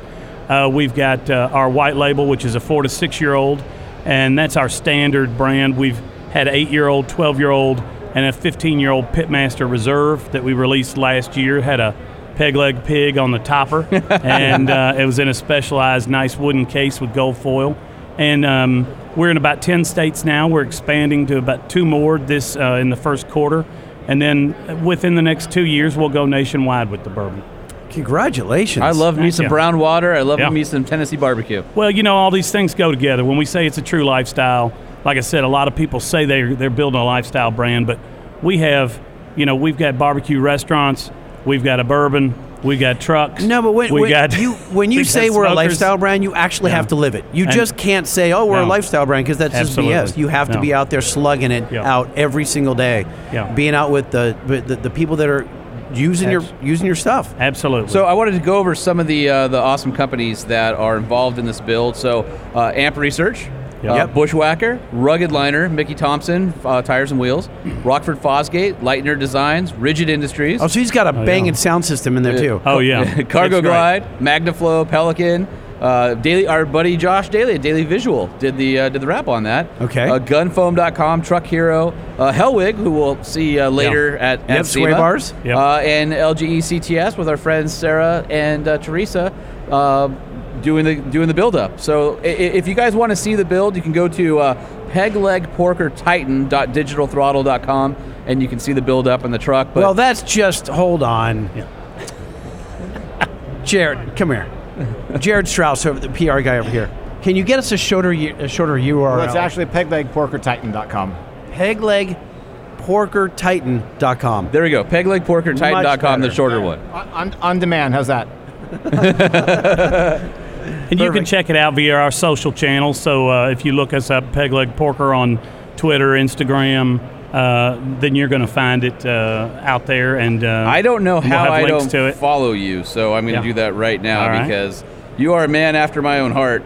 Well, thank you. And the Digital Throttle team did an amazing job. Uh, you know, they've shot video around the project and really documented the whole thing. We still have some more segments to go uh, where we're going to show the truck in use so everybody can actually see exactly why we built the truck the way that we did Are and you how gonna, we use you it. gonna tour it around, Kerry? Uh, we're going to do a cook down at Barnsley Resort. It's called a Swine and Wine Dinner down in uh, Daresville, Georgia. Will be the first cook that we take this truck on, and I'm, I'm I couldn't be any more excited. I, I've been uh, I've been anticipating this for the past four months. Um, this is my first time at SEMA, but Oh, uh, well, th- congratulations. This is the uh, you know this truck seems to be the culmination of you know 15 20 years of hard work and coming together with uh, a team that i'm really proud to work with and honored to be a part of working with and uh, i think the truck speaks for itself All right, I have two questions for you. Yeah. If I'm in Nashville, because I head out to see our friends at Nissan on a, a Yeah. fairly regular basis, I'm out there two Sure. times a year. Uh, where would we find your restaurant? You can find Peg Leg Porker in the Gulch uh, off of 8th Avenue in Nashville. We're close to downtown. And then on the 24th of this month, we open up a new restaurant called Bringle's Smoking Oasis. It's a Texas style place, and that'll be open in the nations. And then when you're flying in uh, in January, you'll be able to uh, taste another concept that we did called Pig Star on the B terminal in the Nashville airport. Oh, really? Yeah. All right. All Pig right. Star. Now, will you remember me if I tell you I was that guy from SEMA at the podcast, or do I have to bring Josh Clifton with me no, from we- Nissan? You don't have your mask on, so I can recognize you. So, uh, absolutely, I meet a lot of people. You might just say, "Hey, truck show," and I, "Hey, all right, uh, All right. you know." Well, I, I hope there's something that Nissan's doing with this truck where we get to uh, get out and taste your barbecue. Nissan has a, uh long line of uh, doing stuff with some great chefs. Uh, Oh, Corey yeah. Barr, obviously a friend of ours. Uh, David Rose, a friend. Uh, Corey Barr's been on the show a few Yep, times. yep. Yeah, Chris Lilly. Just great, So- great people that we've Yeah. had. I think with us, Nissan matches us because we love spirits and culinary and trucks and all that stuff. So I'm hoping that there's a way for us to uh, to collaborate so I can put your food in my belly. That's basically what I'm saying, Gary. very, very simply. We, we would love to, and, and Nissan has done a great job of getting involved in the culinary community, and, and that's why, uh, you know, I think it was a great fit for the Pitmaster Ultimate Truck. I, I love it. I'm gonna head down to uh, the uh, the booth to see it in a little bit. And uh, Does it kill you, Carrie, to to have to look at it and then have everyone look at it as well? Stop And- touching my truck. And then you and you're like, if I could only just drive it out the back. You know what's door, gonna through the- happen? through The, giant roll up door Because of- here and then use it Mm. because of all the fingerprints that are on it now, he's gonna fire it up for the first time, and everybody's fingerprints are gonna be forever in Oh, that in the metal. And he'll be like, man, SEMA. urgh." No, no, no. Nissan puts a pretty good uh, clear coat on. No, the I'm talking trucks. about all of his barbecue stuff on Oh, the back. that, Oh, yes. No, no, yeah. you'll, the, the Nissan's fine. You'll wipe Yeah. that right off. Yeah.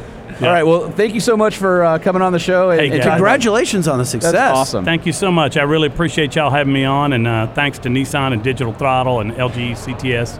Everybody did an amazing job on this truck. And thank you for making some really awesome barbecue seasonings. And I'm not just saying that. I've used them. I've been a customer.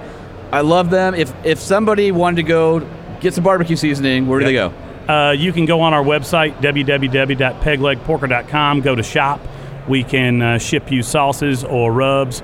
And, you, can have it for also- everything, not just pigs. You've got Oh, yeah, for- yeah, no. whatever And- style and- you like. And you can also, uh, through goldbelly.com, which you can get to through our website, order barbecue to be delivered anywhere in the United States. Oh, So I've actually done Gold Belly before for my buddy who's from uh, um, Pittsburgh, and he there's a restaurant he loved up there, and I ordered it for him to do it. So I might do that for myself with uh, with peg leg. Get some dry ribs delivered. Oh man, now you're talking my language. All right, so you order it. I'll come to your house and you'll feed me.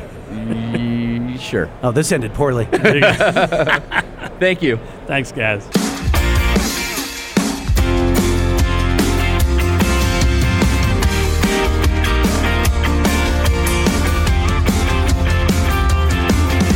The truck show, the truck show, the truck show.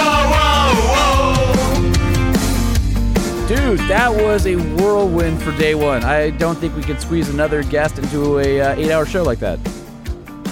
I don't have the energy to say anything more. I'm spent. I'm dreading this evening because while you're at, uh, no, tomorrow night is your Lowry's. Tonight, what are you doing? I don't know. Uh, waiting for you to send this file to me so we can put it online. Oh dear God, it's gonna be so late. I'm so Yeah, I'm and- so and- sleep deprived. I'm hosting a bunch of uh, SEMA stuff, and so I have to do all the preparation for all the guests and stuff on those yeah, as well. So yeah. Listen, thank you to all of our guests. We're we're we're, we're stoked. We're blessed. Whatever it is, um, we're we're excited to be a part of uh, your lives. Yeah, hey, thanks for uh, Am- listening. I feel to- like I'm a little emotional now. You no, know, you're you- not when you get- emotional. You just got low blood sugar. Hey, thanks for listening to the Truck Show podcast. I'm glad we uh, got through SEMA day one. We got to thank Banks for uh, hosting us in their booth this year. Super awesome. We also have to thank uh, our friends over at Nissan, NissanUSA.com. You can uh, check out the new Titan, the new Titan XD, the new Frontier, and our friends over at DirtyLostParts.com. Thank you, everybody, for supporting the show. Lightning and I are getting out of here right now. We got a lot of work to do, so hopefully we can get this out to you ASAP, and we do it all over again tomorrow. Kill me. The Truck Show podcast is a production of Motor Trend Group. This podcast was created and produced by Sean Holman and Jay Tillis with production elements by DJ Omar Khan. If you like what you've heard, please head over to Apple Podcasts and give us a five star rating. And if you're a fan of the Truck Show podcast, we encourage you to visit and patronize our sponsors.